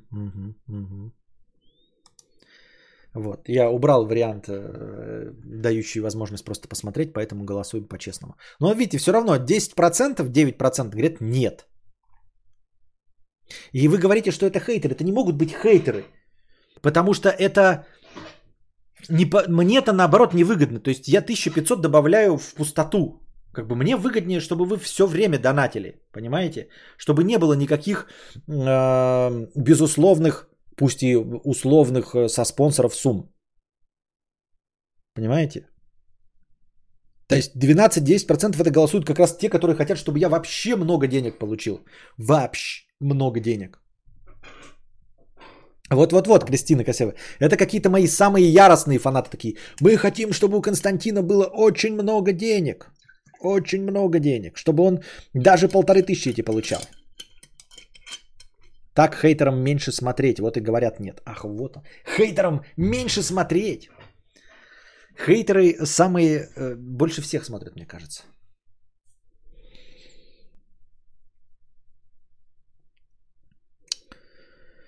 Так. Может, они хотят, чтобы ты не стримил. Угу. Итак. Кто-то хочет, чтобы ты раньше спать ложился. То есть моя жена заходит, чтобы я... и голосует 14% со всех своих фейковых аккаунтов. Мне кажется, это ход гения. Это я на нет тыкнул, чтобы голосование честным казалось, а то на подкрутку похоже. И сколько таких, как ты, тыкнуло? Я смотрю, уже под 14 человек. Итак, где жить? Простыня текста. Ну, значит, все, начинаем тогда с 1500, да? И я еще раз, кто меня спрашивал там? Кристина? А, нет, Мария спрашивала. Зачем вам следить за межподкастовыми донатами? Можешь пояснить мне, вот если я ввожу эту систему, для какой цели тебе знать, сколько межподкастовых? 1500 будет сразу накидываться, а дальше просто, ну, типа, донатами добавляться. Какая тебе печаль знать, сколько? Типа, прогнозировать время, которое ты будешь смотреть мой подкаст?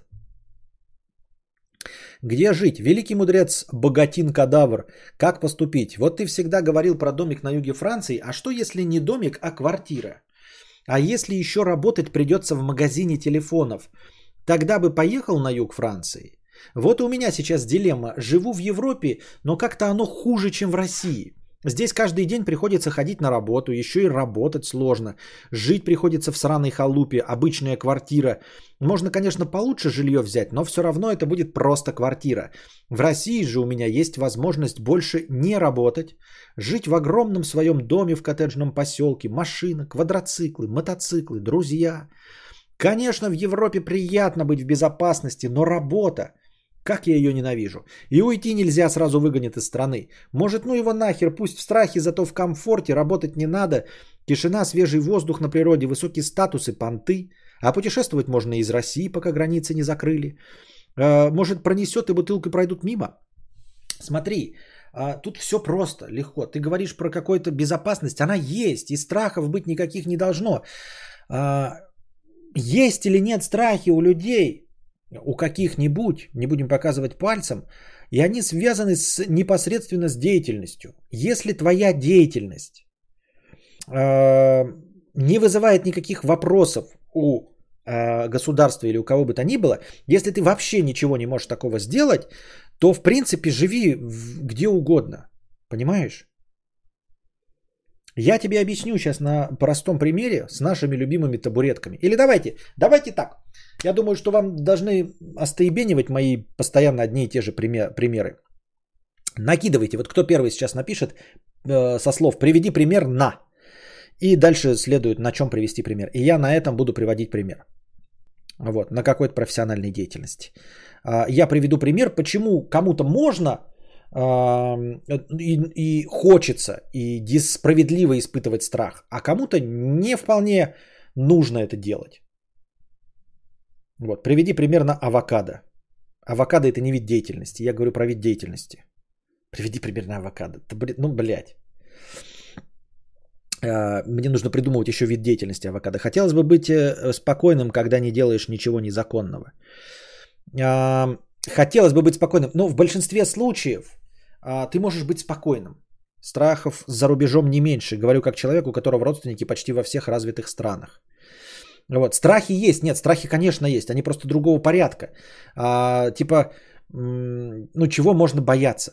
Примерно полицейских. Блять, вы меня специально, что ли, троллите? Как примерно полицейских приводить? Еще на ком, скажи мне, привести пример?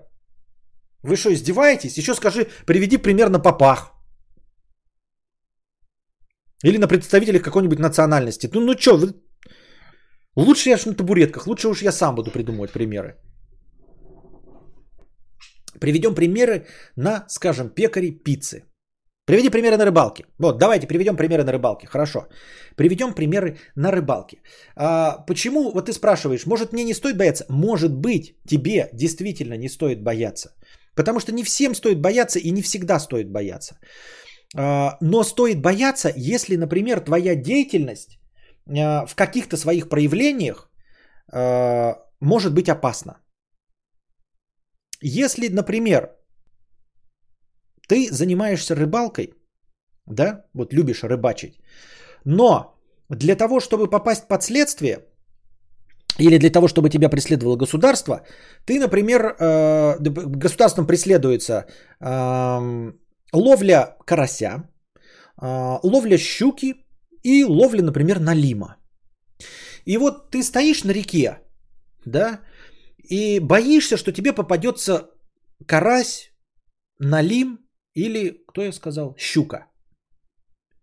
И ты не очень этим процессом управляешь. Ну, то есть ты как бы управляешь, ты можешь, например, закидывать удочку и не без блесны на щуку.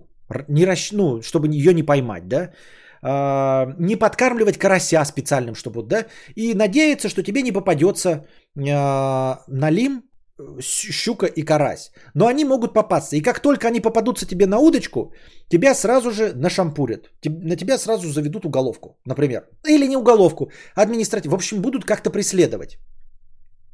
Если вот твоя деятельность – это рыбалка, то может быть, имеет смысл поехать в страну, где можно рыбачить на абсолютно любую рыбу. Либо поехать в страну, где всем насрать, как ты рыбачишь и на какую рыбу рыбачишь. Понимаешь?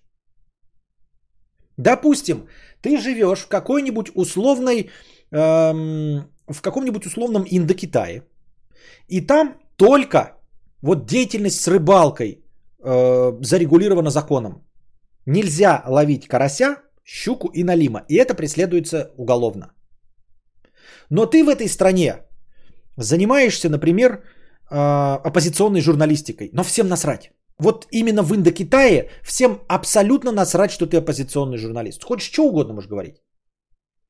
Всем абсолютно насрать на шутки над религиями, все. Вот все. У них их волнует только рыбалка на налима, щуку и карася.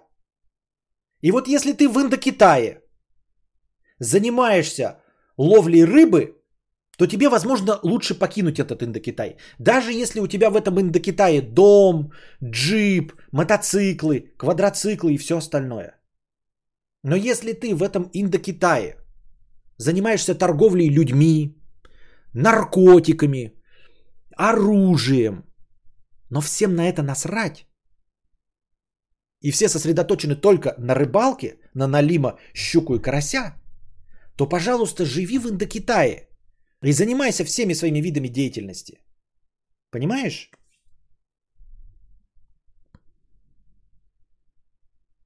А потом тебе подкинут налима, чтобы повысить раскрываемость. Если ты вообще занимаешься рыбной ловлей, то есть вообще опасный человек, то есть, конечно, возможность, что тебе подкинут налима.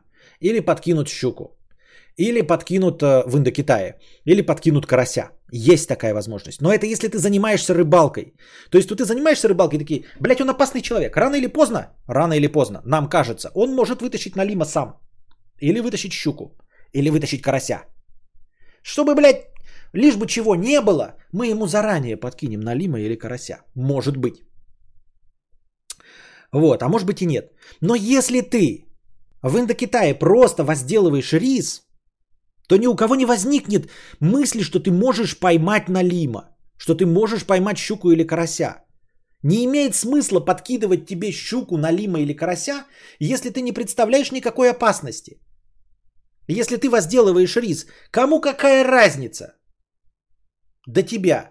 Можешь жить в своем особняке со своими квадроциклами, мотоциклами, друзьями и больше никогда не работать на заработки риса, понимаешь? Потому что всех в Индокитае волнует только ловля рыбы. Если ты не занимаешься ловлей рыбы, то ты не опасен. Государство Индокитай, оно сосредоточено только на продаже рыбы. И на том, чтобы только государство занималось рыбной ловлей и рыбным промыслом. Если ты не пытаешься туда полезть, в этот рыбный промысел, то всем насрать. Поэтому вопрос, переехать ли из Индокитая или поехать ли в Индокитай? Да? Например, вопрос нам скажется. Вы, например, живете и кажется, ой, как можно жить в Индокитае? Спрашивают индокитайцы. Как можно жить в Индокитае, когда здесь даже рыбу просто ловить нельзя? А потом вы видите какого-нибудь, ну, например, какого-нибудь австрийского певца, у которого была в 90-х годах очень популярная группа. И вот этот австрийский певец, возможно, нашел себе в Индокитае любовницу, а может и не нашел. И он, короче, приезжает с концертами в этот Индокитай, что пишет альбомы, снимает клипы в этом Индокитае. И вы такие, блядь, нахуя он едет в Индокитай? У нас же здесь рыбу ловить нельзя в Индокитае. Нахуй этот австрийский певец сюда приезжает постоянно, блядь. Кто, блядь, в здравом уме строит карьеру? Австрийский певец, у него же, блядь, мировая известность. Нахуй он ездит в Индокитай? Там даже рыбу ловить нельзя. Вы не понимаете, этот певец поет ртом. Он зарабатывает деньги пением ртом.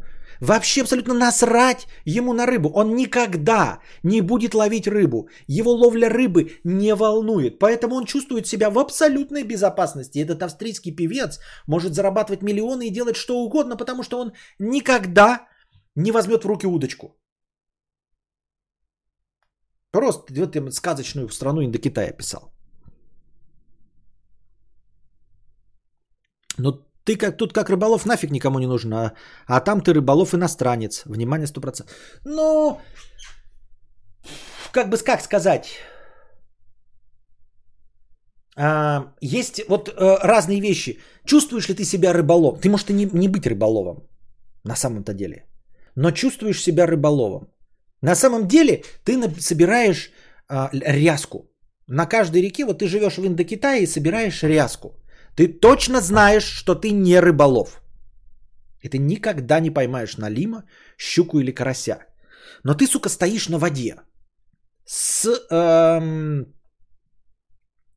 сеткой, с очком.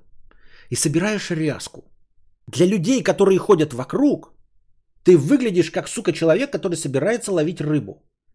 Какую? Может и налима, может и щуку, может и карася поймать. Вот у него сачок, он стоит, блядь, в болотниках, в воде. Ты-то, блядь, и ты стоишь такой, я же точно, блядь, не ловец рыбы. Но ведь меня могут оценить как ловца рыбы.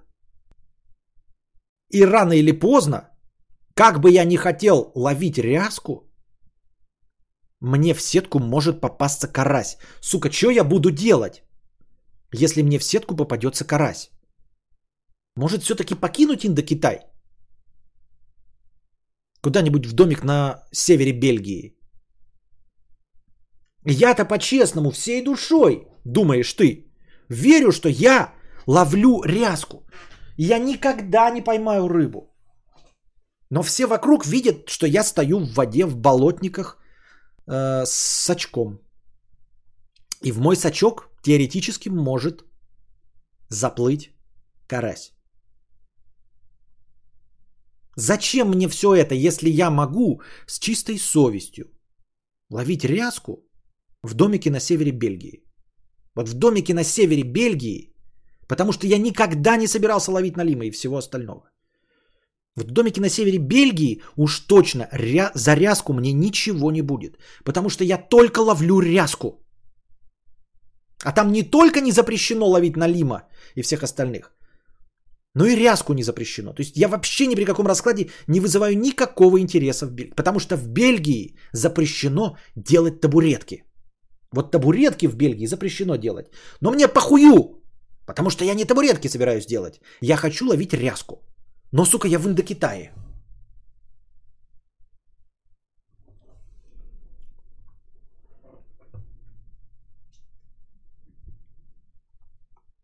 Поэтому вот, кто ты и где ты, определись, дорогой друг. Ты ловец рыбы или ряски в Индокитае? Или ты сборщик табуреток? Если сборщик табуреток, то зачем? Да, живи в Индокитае прекрасно, никто тебя не тронет. Так, песен пауза.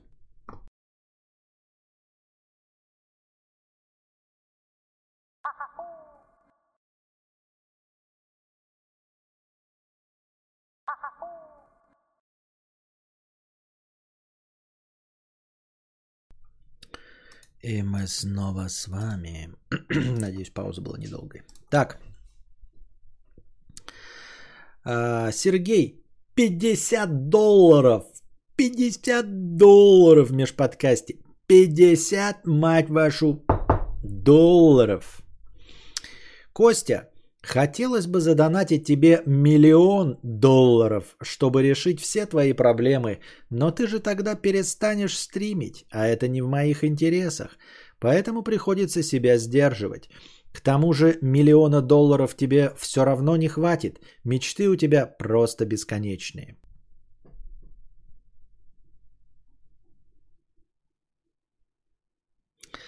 $50 это большой донат. Спасибо большое, Сергей, за $50. Но ты так пишешь. Хотелось бы задонатить тебе $1 000 000, чтобы решить все твои проблемы. Но ты перестанешь стримить. И у тебя слишком бесконечные мечты. Это все равно $1 000 000 тебе все равно не хватит. Правильно ли я понимаю, что $1 000 000 ты мне не донатишь только потому, что боишься, что я перестану стримить? И боишься, что мне этого не хватит для воплощения моих бесконечных мечт. То есть как бы бабки карман жмут. И ты бы легко и просто мог задонатить этот $1 000 000. Это не проблема.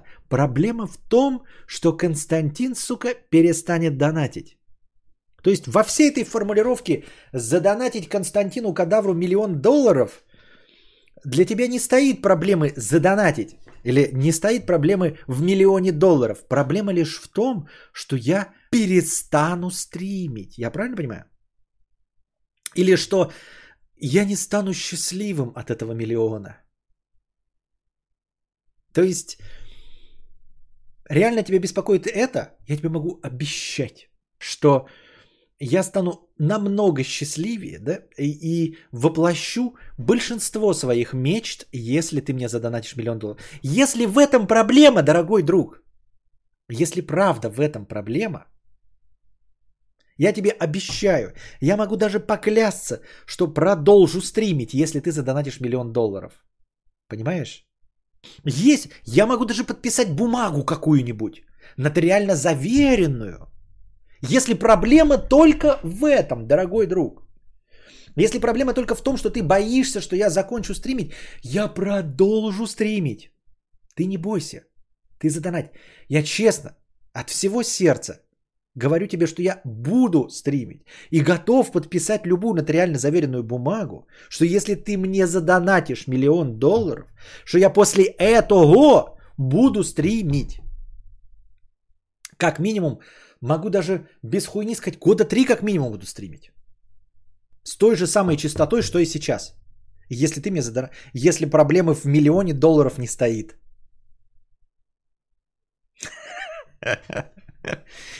Ну а вообще, даже если у вас есть бабосы, ребята, никто ж не говорит, что вы должны $1 миллион донатить.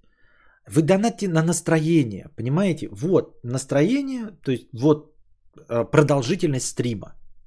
Если у тебя есть этот $1 миллион, да, и ты боишься, что я закончу стримить, то не надо ждать от меня подписей, бумажек. Ты ведь можешь просто донатить на настроение, чтобы всегда было настроение на 4 часа, 5 часов стрима. Понимаешь? Вот в чем проблема. Боюсь, что ты не донатишь не потому, что боишься, что я закончу стримить. Потому что я заканчиваю стримить от того, что нет донатов. Не от того, что их много. Ты как-то не понял всю систему.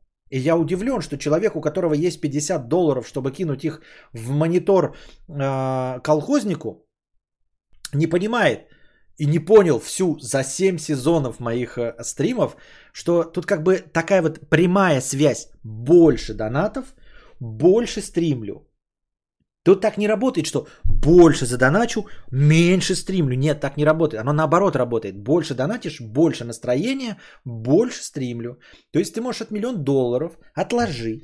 Или там поставить какой-нибудь автодонат. И он мне будет закидывать сумму. И я вот эту сумму буду отстримливать. Понимаешь? Потому что в последние дни у нас проблема в том, что у нас полчаса стрим шел, 54 минуты стрим шел.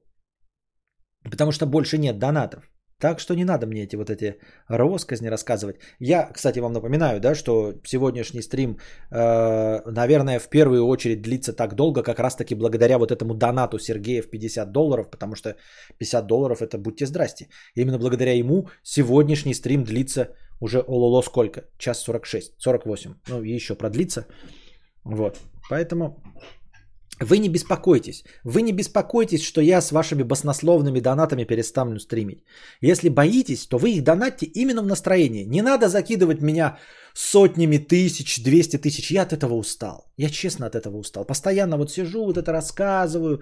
Каждый день по несколько часов. А мне все кидают эти на 100 тысяч, на 200 тысяч. Вот это возьми $500 000. Подавись, падла, $1 миллион. Я от этого честно устал. Вот эти деньги, я не знаю, куда их девать, постоянно беспокоюсь о том, чтобы куда-то инвестировать. Думаешь, такой вот накопилось $2 миллиона, думаю, куплю себе какой-нибудь низкокалиберный там базовую версию Тигуана БУ, а тут тебе еще $500 000 и думаешь, блядь, надо опять решать за 2,5 миллиона что купить. Еще $1 миллион кинули, думаешь, ну что, надо, может, машину получше. Опять сидишь это в интернете, автору, дром.ру, сидишь, блядь, что за 3,5 миллиона купить. Думаешь, уже все, решил, вот 3,5 хватает мне на хороший Тигуанчик. Тут на тебе еще $1 миллион прилетает, думаешь, ну тогда Вольвочку можно брать. И вот это постоянные проблемы, вы понимаете, это большой стресс для меня. большой стресс. Я вот сижу и думаю, вот хорошо поперечному, решил для себя, хочу вот этот ГЛС. А я думаю сейчас, ну что, я сейчас приму решение о ГЛС, вот, а мне опять миллион кинут. Миллион туда, миллион сюда, мне, ну и что мне ГЛС покупать? А куда мне дальше этот миллион девать, если я ГЛС взял, а еще миллион? Может, надо уже как-то на Lamborghini Urus, да, смотреть как-то. Вот как-то, не знаю. Поэтому, ребята, вы этими сотни тысяч не кидайте. 200 тысяч, вот полмиллиона, это все. С этим можете завязывать. Вот, перестать мне это донатить, потому что я честно, ну, вот уже не знаю, куда девать все это. Поэтому на настроение. Пожалуйста, у вас есть настроение, которое четко, ровно отражается на длине подкаста. Все, сосредоточьтесь на этом.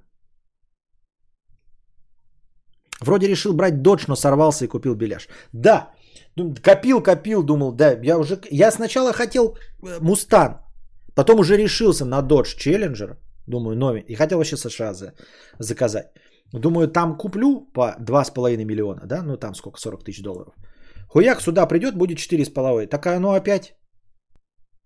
В итоге шавуху купил за 170. Ни в чем себе не отказывал. Что тебе голова болит, блядь? Старость, это вот это 40-летие, блядь. Как 40, к 40 годам приближаешься, все, чувствуешь, все погода. Дождь пошел сегодня, голова болит. Че, ничего не делал. Выспался, пиздец. Голова болит. Голова болит. Че болит, не знаю. Предводитель белгородских индейцев 50 рублей 99 и еще раз 50 рублей опять с надписью 99. Я твои циферки не понимаю, они как-то не подчиняются никакой логике, предводитель, но спасибо большое, что поддерживаешь хорошее настроение. Павел Револьвер 300 рублей с покрытием комиссии, спасибо за покрытие комиссии, простыня текста. Чистые намерения. Большой, я, по-моему, пытался прочитать текст. Он, скажем так, довольно своеобразно написан. Мне кажется, что иногда ты говорил не то, что хотел сказать. Ну, давайте попробуем. Добрый вечер, Константин. Напоминаю, приветствие официальное на нашем канале. Здравствуй и богатей, Константин. Недавно видел запись человека из моей сферы деятельности и добившегося определенного успеха. Как я понял, это был ответ на злорадство по поводу неудачи. Он сказал, что если ваши намерения изначально чисты, ваш успех не зависит от чужой неудачи. Типа он дурак, я умный, я поступлю по-другому и заработаю, а он разорится. То в конечном итоге вы своей цели достигнете, какая бы она ни была. Прочитав это, пришел к выводу, что не видел подобного примера в своей жизни, а скорее наоборот. Злорадные выглядят прям удивительно ущербно. Люди изначально отстой, но логичнее хотеть стать лучше. Пойдем по нарастающей среди успешных скотов. Вот я сразу же не понимаю твой посыл. Вроде бы твой посыл в мысли, да, что добиться успеха, ты говоришь, лучше, легче и правдеподобней, если ты просто хочешь стать лучше, а не когда ты хочешь кого-то подсидеть, не когда ты хочешь на ком-то выехать и пройти по чьей-то голове. Говоришь ты, но потом говоришь.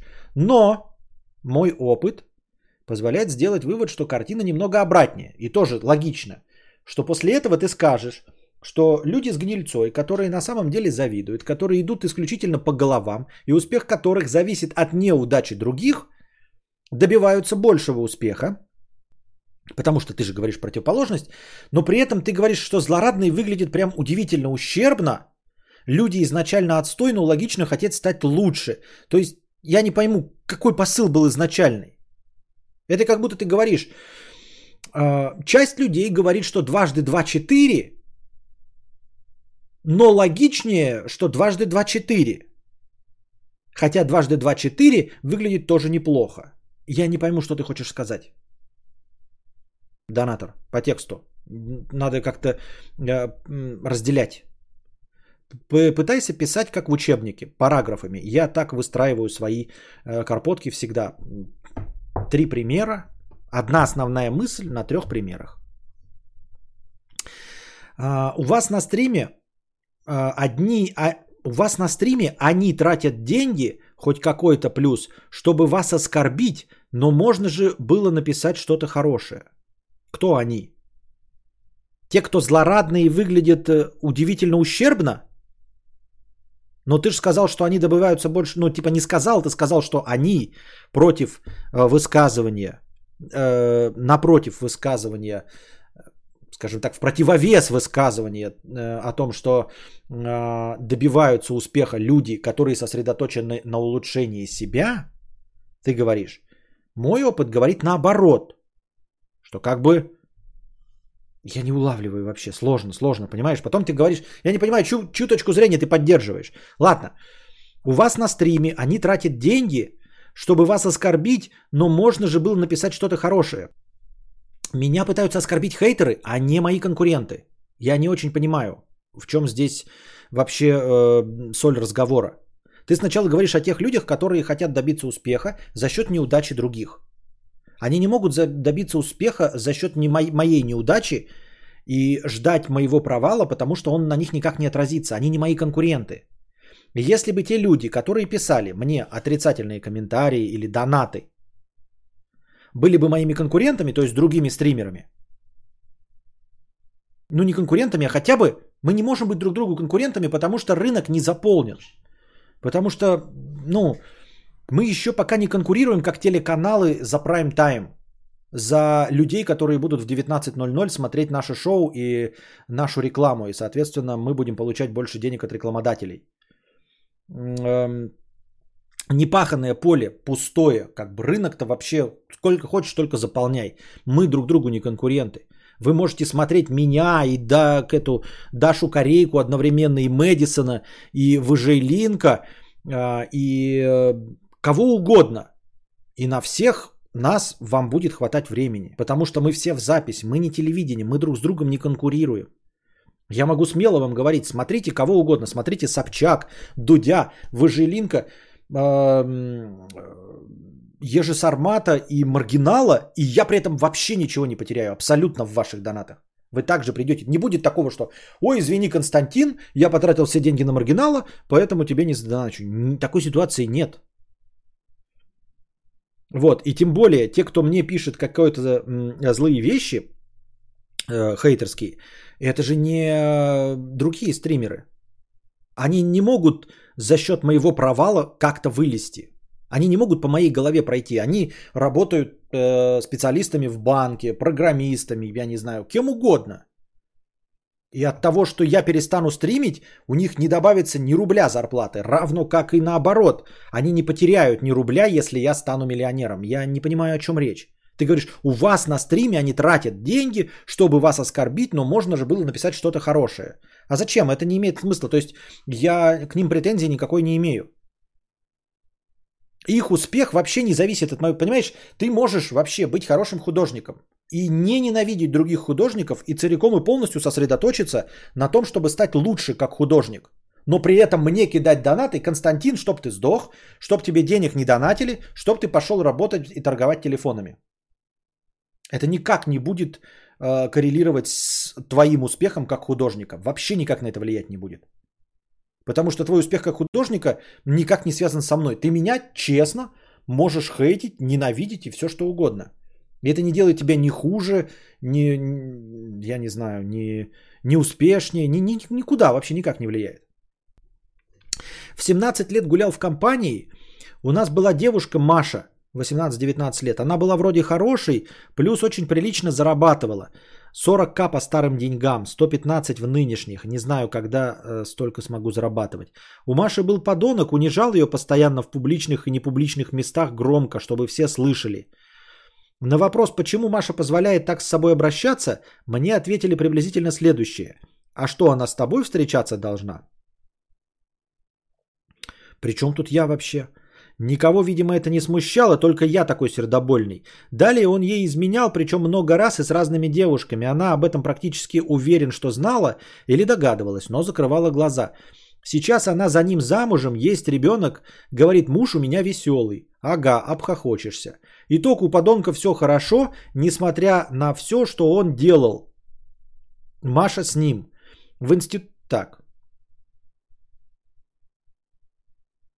Мне кажется, донатор, я не улавливаю твою мысль. Мне кажется, ты теряешь нить повествования.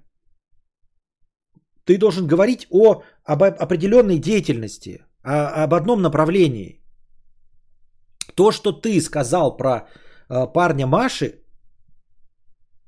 вообще никак не влияет на то, какой ты человек в своей профессиональной деятельности. Ты его не хочешь подсидеть. Вот ты говоришь, тебе предъявили претензию, а не хочешь, ты что хочешь, чтобы она с тобой встречаться должна? И ты этого честно не хотел, просто ты такой сердобольный об этом высказался. Я не понимаю вообще, в чем претензия-то? Что с Машей-то не так?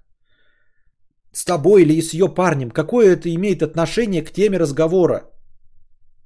О том, что человек, первый твой посыл, должен реализоваться за счет улучшения самого себя, а не за счет других людей или за счет неудачи или неуспеха другого человека. Я просто теряю нить повествования. Как это связано с рассказом про Машу? У подонка все хорошо. У него все хорошо. Потому что Маше такой нужен. А у тебя что, все плохо? Если ты на Машу не претендовал, как ты и пишешь, то какая тебе печаль, что с Машей? Ей просто... Тут уже включается какая-то другая психология. Может, ей такой и нужен был. Может, у нее какие-то неправильные гештальты, связанные с отцом, с недолюбленностью матери. Я не знаю, это к Курпатову, не ко мне. Но к теме разговора это какое имеет отношение? Дальше. В институте был чувак, который часто при заваленном экзамене говорил: «Чё не сдал, не прокатило, не смог списать, доучился, сам все сдавал максимум со второго раза, толком никогда не учив». Я не могу понять. Донатор, что ты хочешь сказать? В институте был чувак. Он завалил экзамен. И говорил при этом: «Чё не сдал, не прокатило, не смог списать, доучился». Он говорил. Так это же он не сдал. Кому он это говорил? В институте был чувак, который при заваленном экзамене. А, при тобой заваленном. Не при его заваленном экзамене, а когда ты. Очень сложно. Очень сложно, чувак, очень сложно. Надо поработать над стилем речи. Я думал, предложение. В институте был чувак, который часто при заваленном экзамене говорил. Это же предложение обозначает, что чувак завалил экзамен, правильно? Только очень сильно подумав, я понял, что имеется в виду. Чувак говорил нашему донатору. Когда донатор проваливал экзамен, то чувак из института говорил ему: «Чё, не сдал, не прокатило, не смог списать, доучился, сам все сдавал максимум со второго раза, толком никогда не учив». Кто? Ты сдавал в итоге со второго раза или он? Кто в итоге-то сам сдавал все максимум со второго? Он сдавал со второго раза, толком никогда не учив. Положим, он. Тогда это...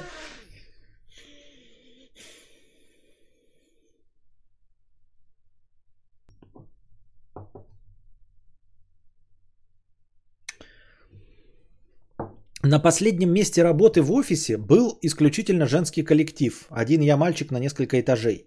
Тяжелое было время. Они часто собирались большими компаниями и мыли косточки своим мужикам. Не могу вспомнить прям обоснованную причину. Если бы он был... Цитаты. «Если бы он был мужик, я бы здесь не сидела. Третий день пиво в отпуске пьет. Будет так продолжать, без квартиры его оставь. Только о своей работе думает. Я ему вопрос задаю, а он про работу себе под нос бормочет. Отупел совсем». О чем ему думать? Ты вторым ребенком беременна? В общем, слушать подобное крайне неприятно, а еще более странно, когда вдвоем обсуждает третьего мужа, пока его жена в отпуске. Говорить плохо своим знакомым про своего парня девушку неуважительно по отношению ни к ней, ни к себе. Можно же просто обсудить жизненную позицию без слов. Можно же просто обсудить жизненную позицию без слов. Мой козел, потому что. Это у тебя все три разные темы в простыне. Я не понимаю, чувак. Я не понимаю, что ты хотел сказать. Это уже другая тема. Про то, что коллеги на твоей работе обсуждают своих мужей. И могли бы они обсудить жизненную позицию без слов «мой козел», потому что? Ну, могли. Плохие ли это люди? Да неплохие, просто своеобразные. Не хочешь в этом участвовать? Не участвуй. Связано ли это с тем, что это женский коллектив? Нет, это не связано с тем, что это женский коллектив. Это плохой женский коллектив, состоящий из плохих людей. Неплохих людей, а недовольных своей жизнью и не понимающих причины, причин того, почему у них жизнь плохая.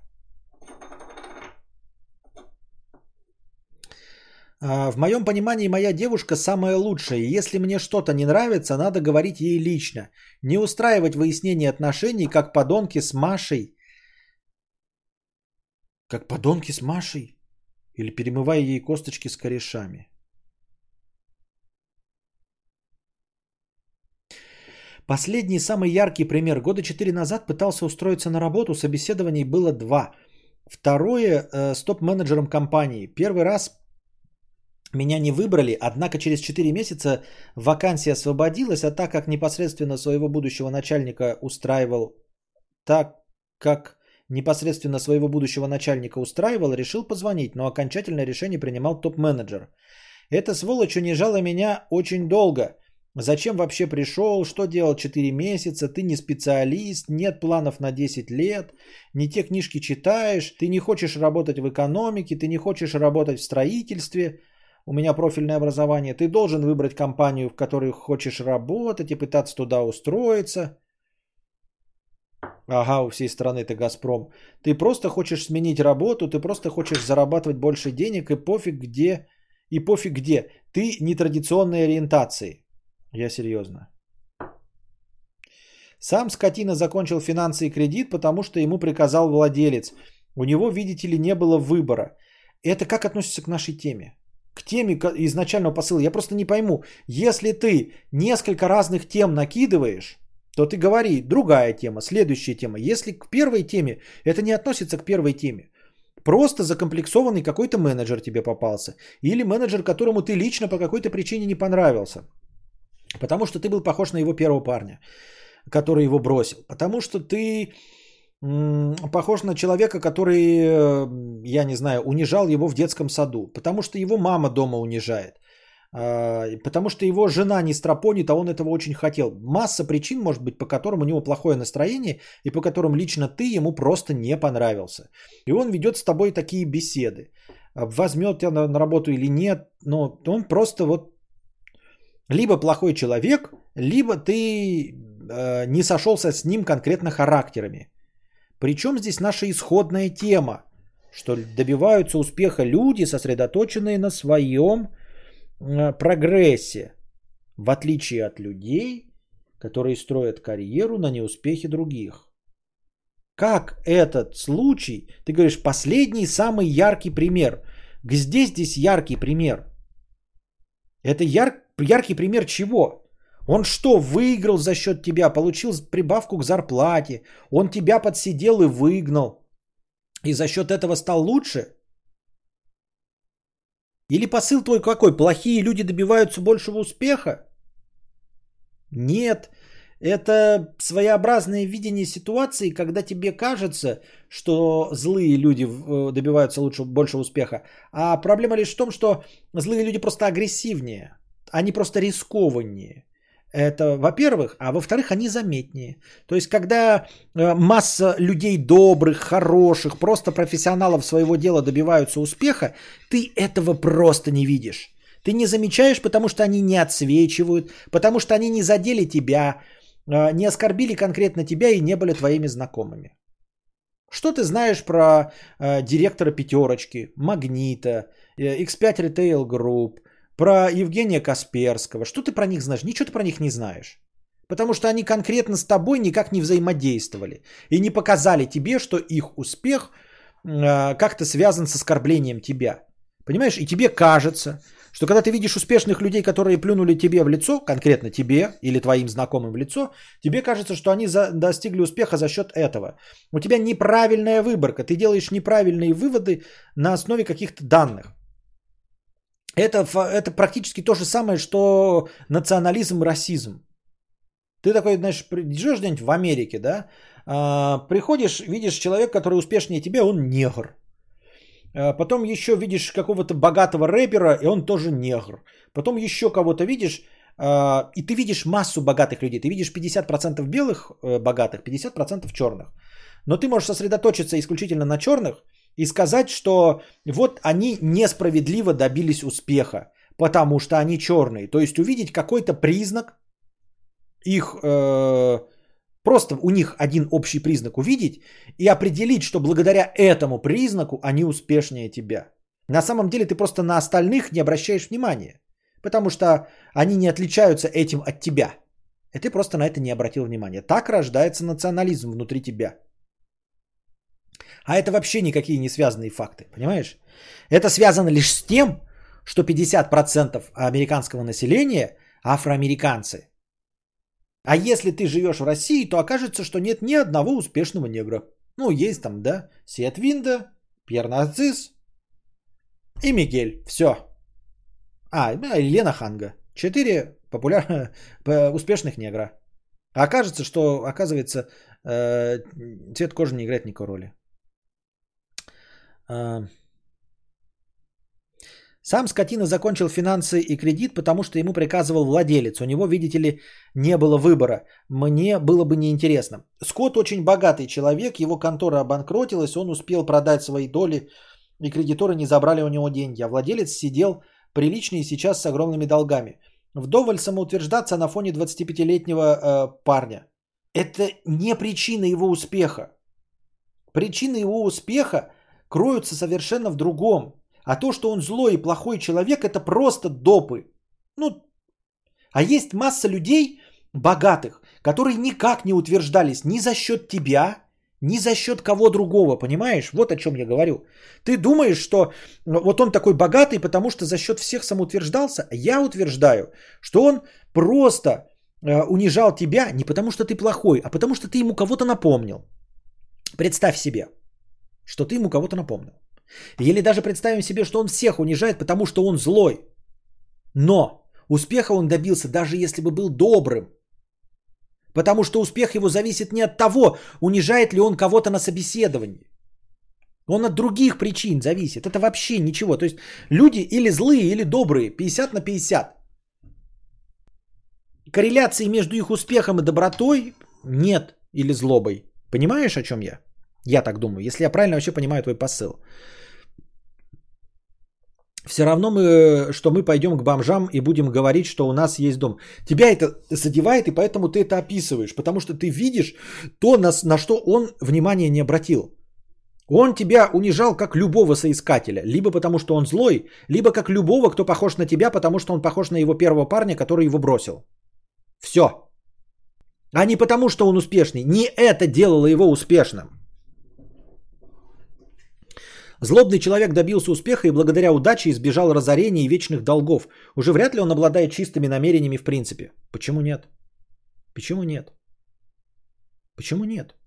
Я бы мог тебе привести некоторых исторических личностей, но каждый раз, когда я буду приводить исторических личностей, которые, с одной стороны, были довольно спорными товарищами, я буду натыкаться на то, что я, возможно, поймаю налима или карася. Поэтому я не буду.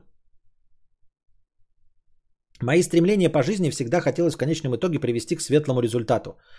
Ну, это тоже спорная довольно концепция жизни. Напоминаю тебе, что дорога в ад вымощена благими намерениями. Это тоже старая поговорка, которая работает. В пример могу привести практически все загубленные психики любых людей за счет родителей.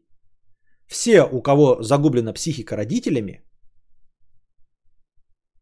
все родители, чьи дети загублены, все люди, чью психику загубили родители, могут спросить своих родителей, и те скажут, что все, что они делали с благими намерениями. Все, чтобы было лучше.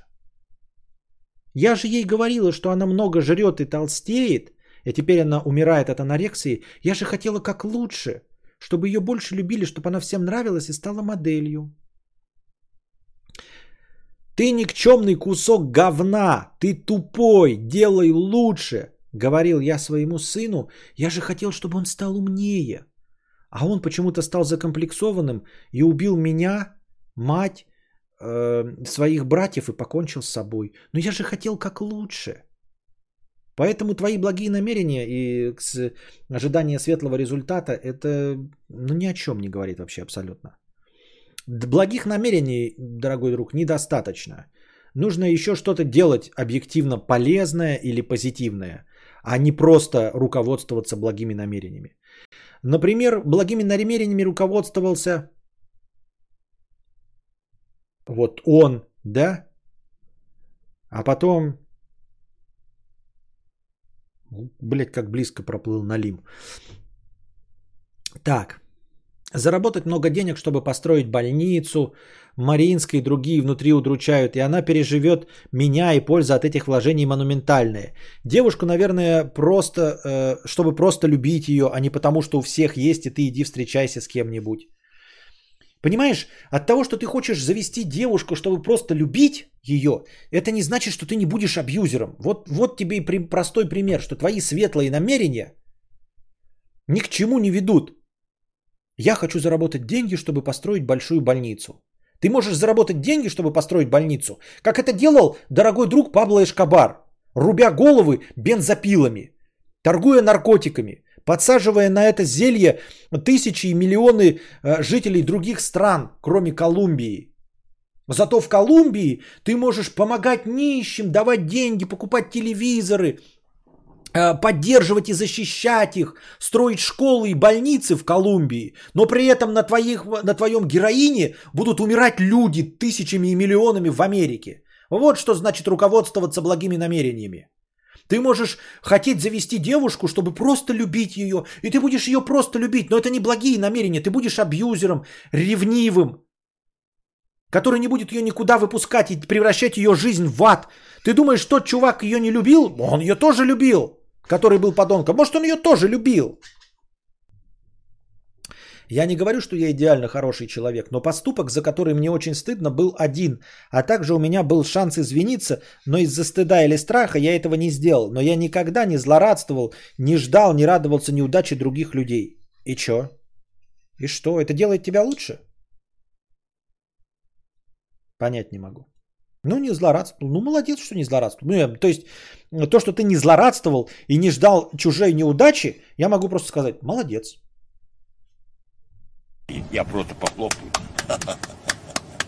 И все. Никаких миллионов тебе ни я, ни Вселенная, никто тебе не даст за это. Потому что деньги даются не за доброту и не за хорошесть. Успех. Вот ты говоришь, я не успешен, а он богат. Богатство, поэтому, по-твоему, и деньги это добро, что ли?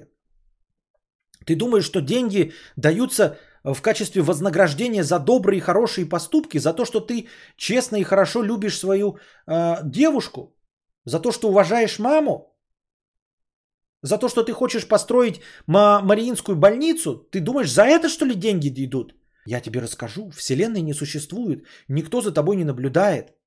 Деньги зарабатываются разными способами, ни один из которых не связан ни с добротой, ни с благими намерениями.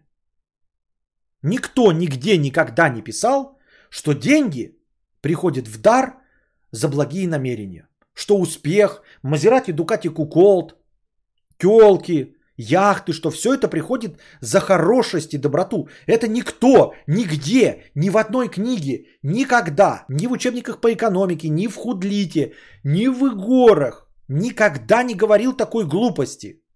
С чего ты взял, что тебя должны наградить за это деньгами и успехом? Ты знаешь, чем тебя наградили за это? Кожей без прыщей. Вот за то, что ты такой добрый и хороший, за то, что ты хочешь любить девушку по-настоящему, не изменять ей, а делать ее счастливой, ты не поверишь. Вселенная, она существует, и она тебя наградила, дорогой друг. У тебя нет геморроя. А вот у Витек About, у него есть геморрой. А знаешь почему? Потому что он злой. Он злой. Он девушку завел для того, чтобы ее трахать.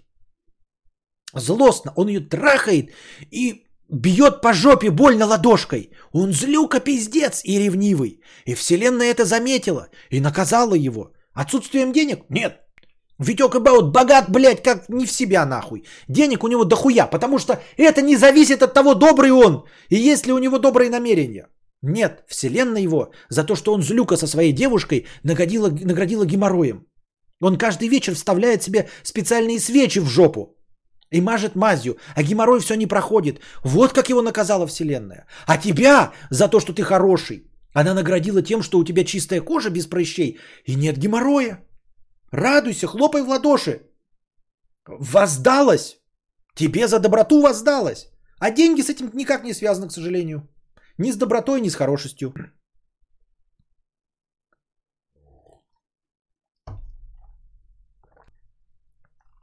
Почему у людей выше все хорошо? Все-таки только чистых намерений недостаточно. Не то, что недостаточно, они вообще не нужны. Ты говоришь, чистых намерений недостаточно. Что значит недостаточно?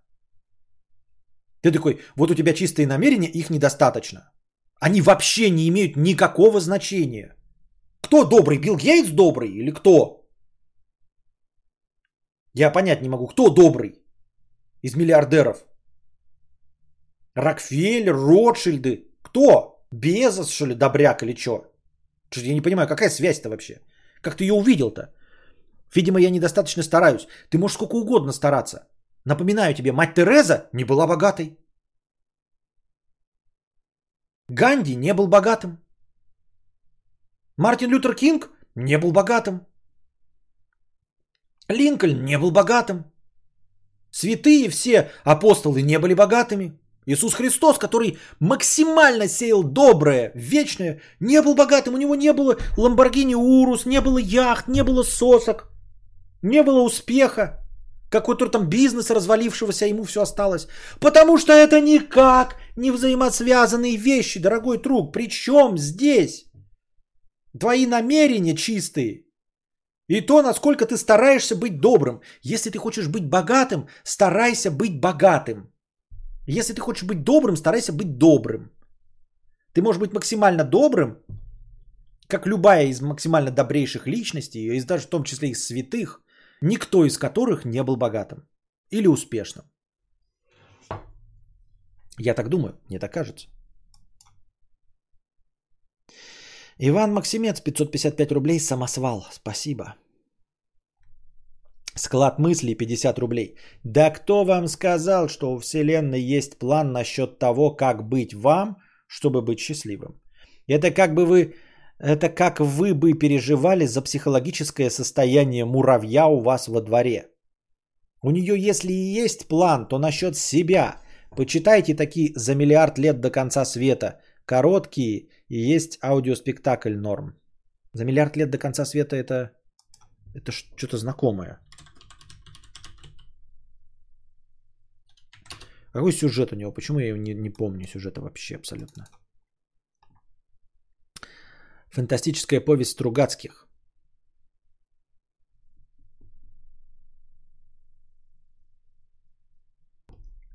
Про что она? Нихуя непонятно, блядь. Читаю вот и про сюжет ни слова. Какое-то дерьмище написано. Ганди вообще псих, всю планету готов ядерными боеголовками завалить. Прекрасный пример человека, который знает о Ганди по игре «Цивилизация». Да, Мия? Ты же на основе «Цивилизации» решила, что Ганди готов всю планету боеголовками завалить. Потому что когда ты выбираешь Ганди, он максимально, блядь, ёбнутый нахуй и готов весь мир развалить. Правильно? Я об этом читал в интернете. А опрос нельзя ограничить сразу по времени, или он всегда только вручную закрывается? Не знаю, я не вижу такой настройки по времени. Нет, вижу только запроси. Ну, мы же пока опрос идет, а что? Куда надо торопиться?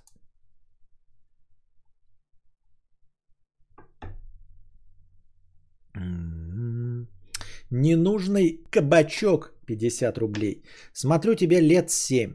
Денег нет, но вот тебе 50. Спасибо, что ты у нас такой есть, толстенький, лоснящийся, мудрый, самый лучший. Счастье, здоровье, богатство тебе, мудрячихи и мудрячонку. Понятно, спасибо. Склад мысли 50. Про работодателя и пожалуйста. Эта сука работает. Давал работу подруге писать копирайт. Говорю, я ж тебе поднял цену. Чё ты не мою работу делаешь, что другие тоже подняли?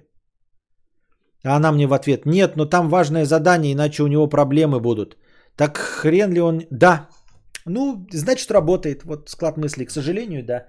Видите, человек говорит, что кто-то там просто попросил, просто сказал, там важнее будет. И первее делают, даже несмотря на то, что склад мыслей больше денег заплатил. Про работодателей, пожалуйста. Давал работу подруге писать копирайт. Говорю, я ж тебе поднял цену. Чего ты не мою работу делаешь? Чего другие тоже подняли? А она мне в ответ, нет. Ну там важное задание, иначе у них проблемы будут. Так хрен ли он не поднял оплату, если надо? Ну вот, к сожалению, да. Так что, ребята, мои начальные крики и разглагольствования можете забыть. Вот склад мыслей говорит, что в реальности, пожалуйста, работает. Всегда. Попробуйте, да, теперь обратная версия, как я уже миллион лет мечтаю снять ролики для работодателя и для работника.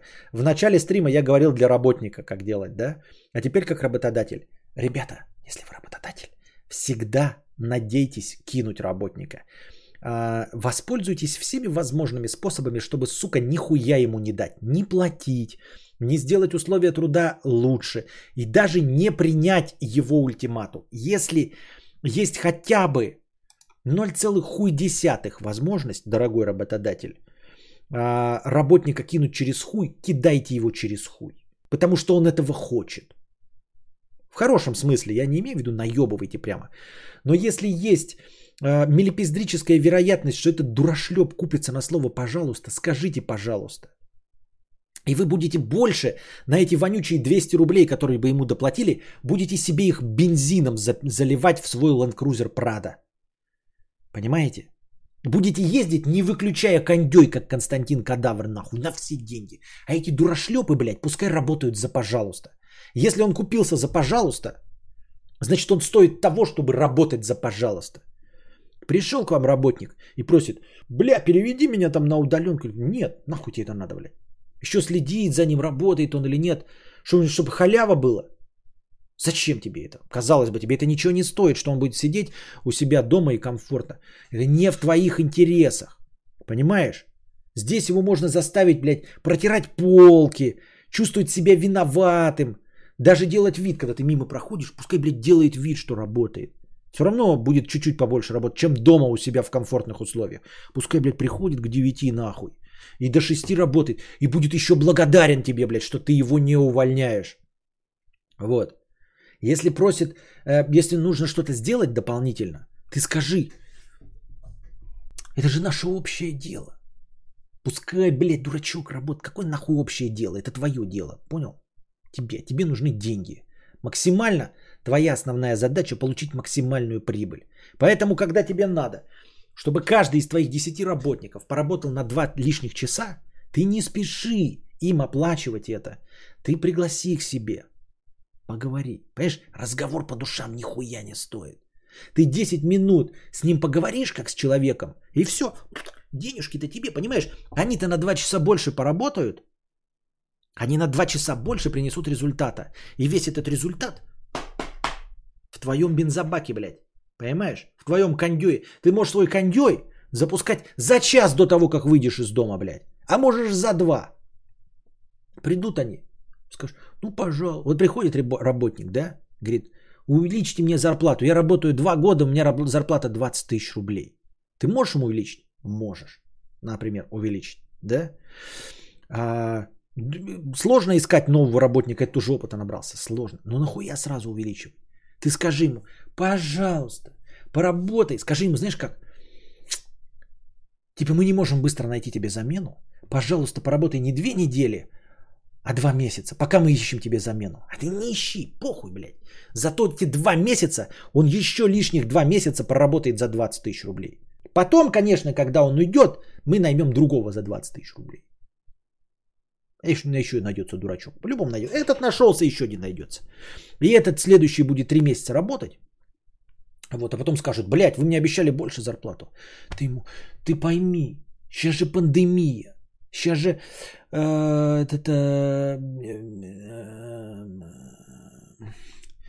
Леночка, сделай мне бутерброд с икрой. Леночка, а что, с сервиса звонили? Они там сделали мне кожу из жопы крокодилов на моем Land Cruiser Prada? Еще нет? Так я же заплатил в 2 раза больше, чтобы они сделали это за сутки, а не за 2. У них же за 2 суток стоит 200 тысяч рублей, а если 400 тысяч рублей заплатишь, то за сутки сделают. Я же им 400 заплатил. Леночка, позвони, пожалуйста. А, уже 18:05, рабочий день закончил. Ну, Леночка, ну пожалуйста, ну ты пойми. Ну надо же доделать сначала работу, пожалуйста, позвони им, прежде чем уйдешь домой. Хорошо? Спасибо большое. Леночка, ты самая лучшая. Ты самая лучшая. Позвонила? Еще нет? А чем ты занимаешься? Я, начальник еще не ушел, а вы уже куда-то все бежите. Это мне что, одному надо? Леночка, ты скажи, это мне одному надо? Я же стараюсь ради всех. Я ради всех стараюсь ездить на своем Land Cruiser Prada с кожей с жопы крокодилов. А вы не можете, что вот 5 минут случится с тобой? Вы вообще работать не хотите? Не хотите, уходите. Не хотите, уходите. За воротами очередь, кто хочет работать. А потом жалуетесь, что нет работы. Позвони, узнай, когда моя будет кожа из жопы крокодила. Так что ты хотел? А, так вот, кризис, понимаешь? Пандемия. Опять, вот эта бюрократия постоянная. Это же наше общее дело. Ты же когда приходил, мы с тобой собеседовали, помнишь? Вот ты приходил 3 месяца назад. Мы же собеседовали приходили. Ты что говорил? Что видишь себя через 5 лет нашей фирме. У тебя будет карьерный рост. Я тебе обещаю, оно обязательно все будет. Но нужно сейчас немножко потерпеть, немножко подзатянуть пояски. Леночка, где мой бутерброд? Сколько можно ждать? Я уже 17 минут не ел. Нужно сейчас подзатянуть пояски, немножечко потерпеть, и все будет. Я хорошо, я понимаю, ты очень умный парень. Ты умный парень, я понимаю. Но мы, к сожалению, тебе не можем увеличить сейчас зарплаты. Но ты тоже нас пойми, ну нельзя же как не по-человечески поступать. Ну поработай 2 месяца, мы найдем тебе замену, ты ее обучишь бесплатно. Конечно, бесплатно, а что мы тебе-то платить должны, что ли? Он учителям не платит, и мы не будем платить. Вот, ты просто 2 месяца, мы нового найдем тебе замену, ты его выучишь, и потом иди, пожалуйста. Ну по-человечески тоже. Ну ты отнесись как-то, ну это же наше общее дело.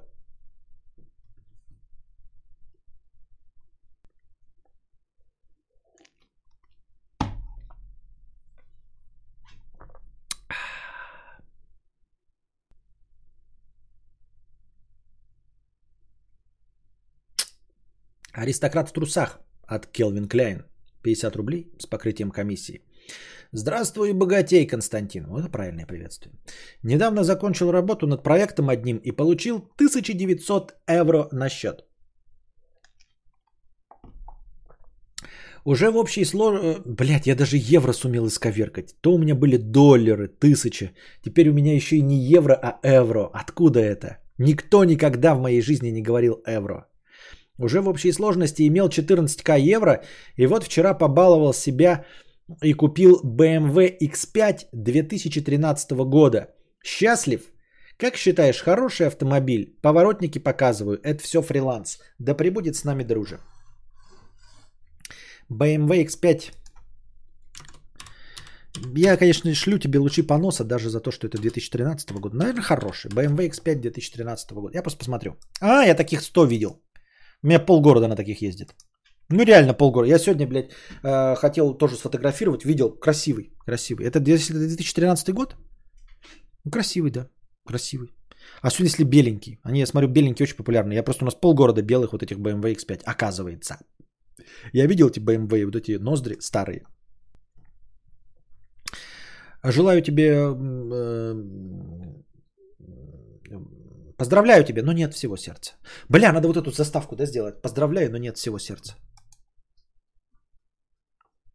Надо вставочку сделать, потому что очень часто мне приходится поздравлять, но не от чистого сердца.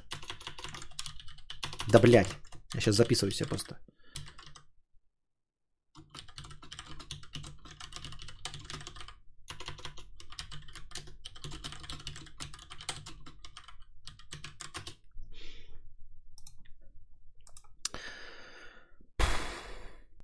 Cold Brew 222 рубля с покрытием комиссии. А почему, как ты на 1900 евро купил себе BMW? Cold Brew 222 рубля. Насколько тебе действительно необходимы консоли? Какую роль в твоей жизни занимает эскапизм? Если допустить, что не игры, что тогда? Что такое эскапизм?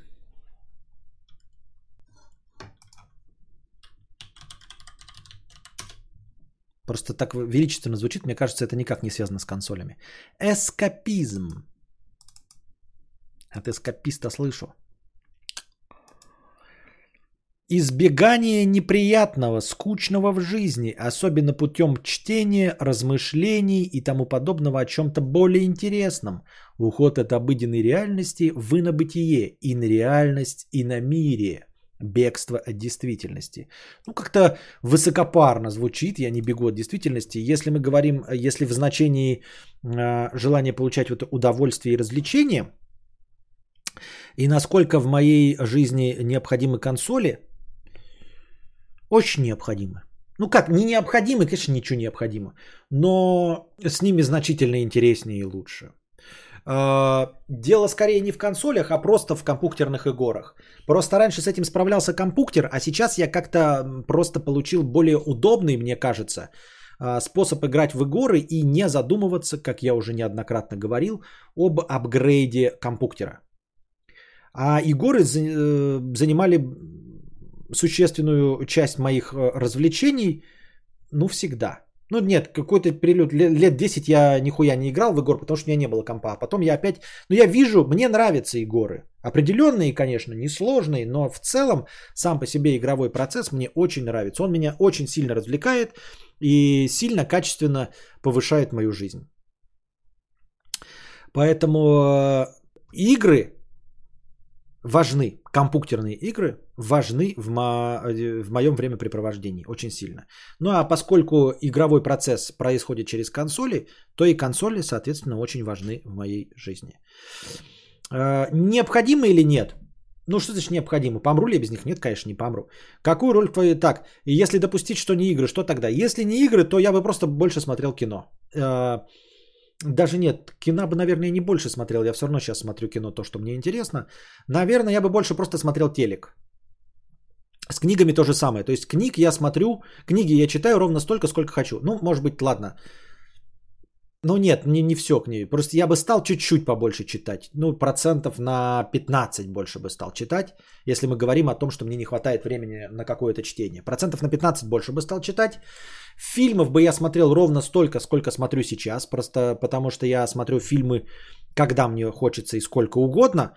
А смотрю их сейчас мало, потому что меня мало что интересует в кино. Но не потому что мое время занято играми, а просто потому что мало кино. Если бы не было игр и вот это время бы освободилось, то я бы, наверное, его заебошил телевизором. Просто телевизором. Вот сейчас в моей жизни нет телевизора потокового. То есть эфирного телевещания в моей жизни нет вообще. То есть я ничего не смотрю, то, что идет в эфире. В крайне редких случаях я просыпаюсь, иногда включаю новости, прям новости, чтобы трупа кофе попить, как настоящий толстый старый 40-летний мужик. Я пью кофе и просто тупо на телеке смотрю РБК News, и вот прям какие-то, блядь, новости, Вести 24, вот такого рода. И это бывает крайне редко.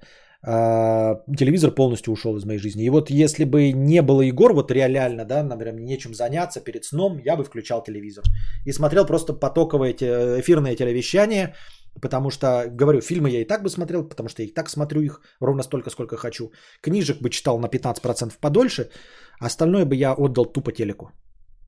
Я так думаю, мне так кажется. Ну не прогулкам же, блядь, там рыбалкам и охотам. Серьезно. Хантехник 50 рублей с покрытием комиссии. Чел с вопросом про Стерлигова такой странный, ищет толерантного к чужому мнению собеседника, но сам нихуя ведь не толерантный, раз на его своеобразный вопрос есть неправильный ответ.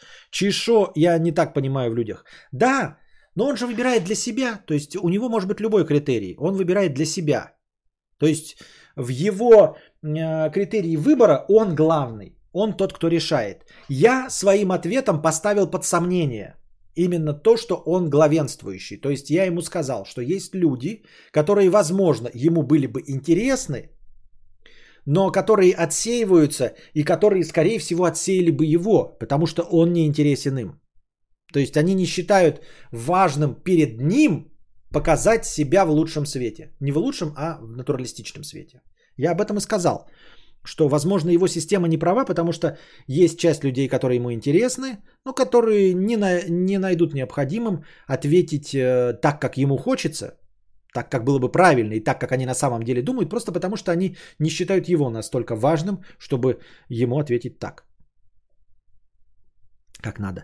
Петрович, расскажи про любимые крепкие и полукрепкие алкогольные напитки, пиво, вино, водка, что предпочитаешь взять не на праздник, а чисто на буднее времяпрепровождение, чтобы не особо деньги тратить. Я стал сыкливым по части алкоголя, и поэтому покупаю только в больших сетях и только подороже. Подороже я имею в виду дороже, чем 1000 рублей. Крепкий алкоголь. Водку я не люблю, ни при каком раскладе, вообще в принципе ее не пью. Она мне давно обрыдла, никаким образом она мне не нравится. Самое дорогое купите, я ее передарю. Вино я пытался полюбить при помощи Парфенова и еще каких-то до этого популяризаторов вина. Так и не проникся. Я даже пытался по заветам Парфенова, то, что он советовал, покупать какие-то там виды вина. Не такие дорогие, как он, но вот какие-то вот там, говорит там из какого-то, какой-то вид, в общем, не проникся все равно. Вино это не мое. Пиво люблю в целом, холодное, да. Но это тяжелый напиток, потому что для того, чтобы захмелеть и получить от него удовольствие, его нужно выпить для моего привыкшего организма толстого, с большим количеством жира, слишком много. Мой желудок не такой большой, чтобы принять такую дозу пива, от которой я бы получил удовольствие. Поэтому я предпочитаю крепкие напитки дороже 1000 рублей, продающиеся в больших сетевых маркетах, бутылки которых я могу сразу проверить при помощи алкотестера. То есть я сканирую штрих-код, и он мне показывает, что в этом магазине продаются. Я покупаю, проверяю еще раз, что это та самая бутылка, никакой контрафакт, ничего. Предпочтений особенных нет. И коньяк люблю, и виски, и все остальное. Видов каких-то особенных нет. Я пытался прочувствовать разницу между односолодовым и смесями. Я этой разницы не почувствовал. То есть виски подороже, но смесь будет лучше, чем дешевый односолодовый, например. Коньяки подороже, да, то есть в СОП будет поприятнее пить, чем в ВС. ИКСО будет ИКСОП интереснее пить, чем в ВС и в СОП. Почему так происходит по годам, я не могу. Скорее всего, не отличу, но вот если продолжительно, например, я сегодня выпью 2-3 рюмки ВС, а завтра в СОПа, то я 2-3 рюмки сразу я не могу, может быть, отличить. Я их никогда слепым тестом не пытался себя проверить. Но если выпить по 3 рюмки, то через какое-то время я могу сказать, например, в какой день я пил более дорогой коньяк. Но не сразу.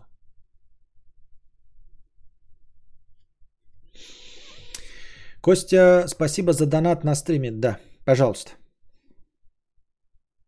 Почему нет, коллеги, не задонатить? Ну все, на этом мы, наверное, закончим сегодняшний театр драмы имени комедии. У нас тут остались несколько недорассказанных донатов, но настроение закончено. Ну что, завтра тогда начинаем нашу систему новую, за которую вы проголосовали. 76%. Не тот результат, который я хотел. Хотелось бы, конечно, победные неоспоримые 86%. Еще лучше было бы, если бы результат «да» победил со 146%, но уж как есть. С 75% победил вариант «да», вводить систему 1500 плюс. Завтра я еще раз и в нескольких стримах буду напоминать о том, что это за система, но напоминаю вам, что завтра начинается стрим. 1500 – это база, и плюс к базе все ваши межподкастовые донаты. Так что можете смело донатить в межподкасте, это увеличит завтрашний подкаст. Ну и приносите, в общем-то, донаты на сам подкаст. Но теперь не имеет значения, когда вы сдонатили, все равно будет отражаться на длине. А пока держитесь там. Вам всего доброго, хорошего настроения и не забывайте становиться спонсорами.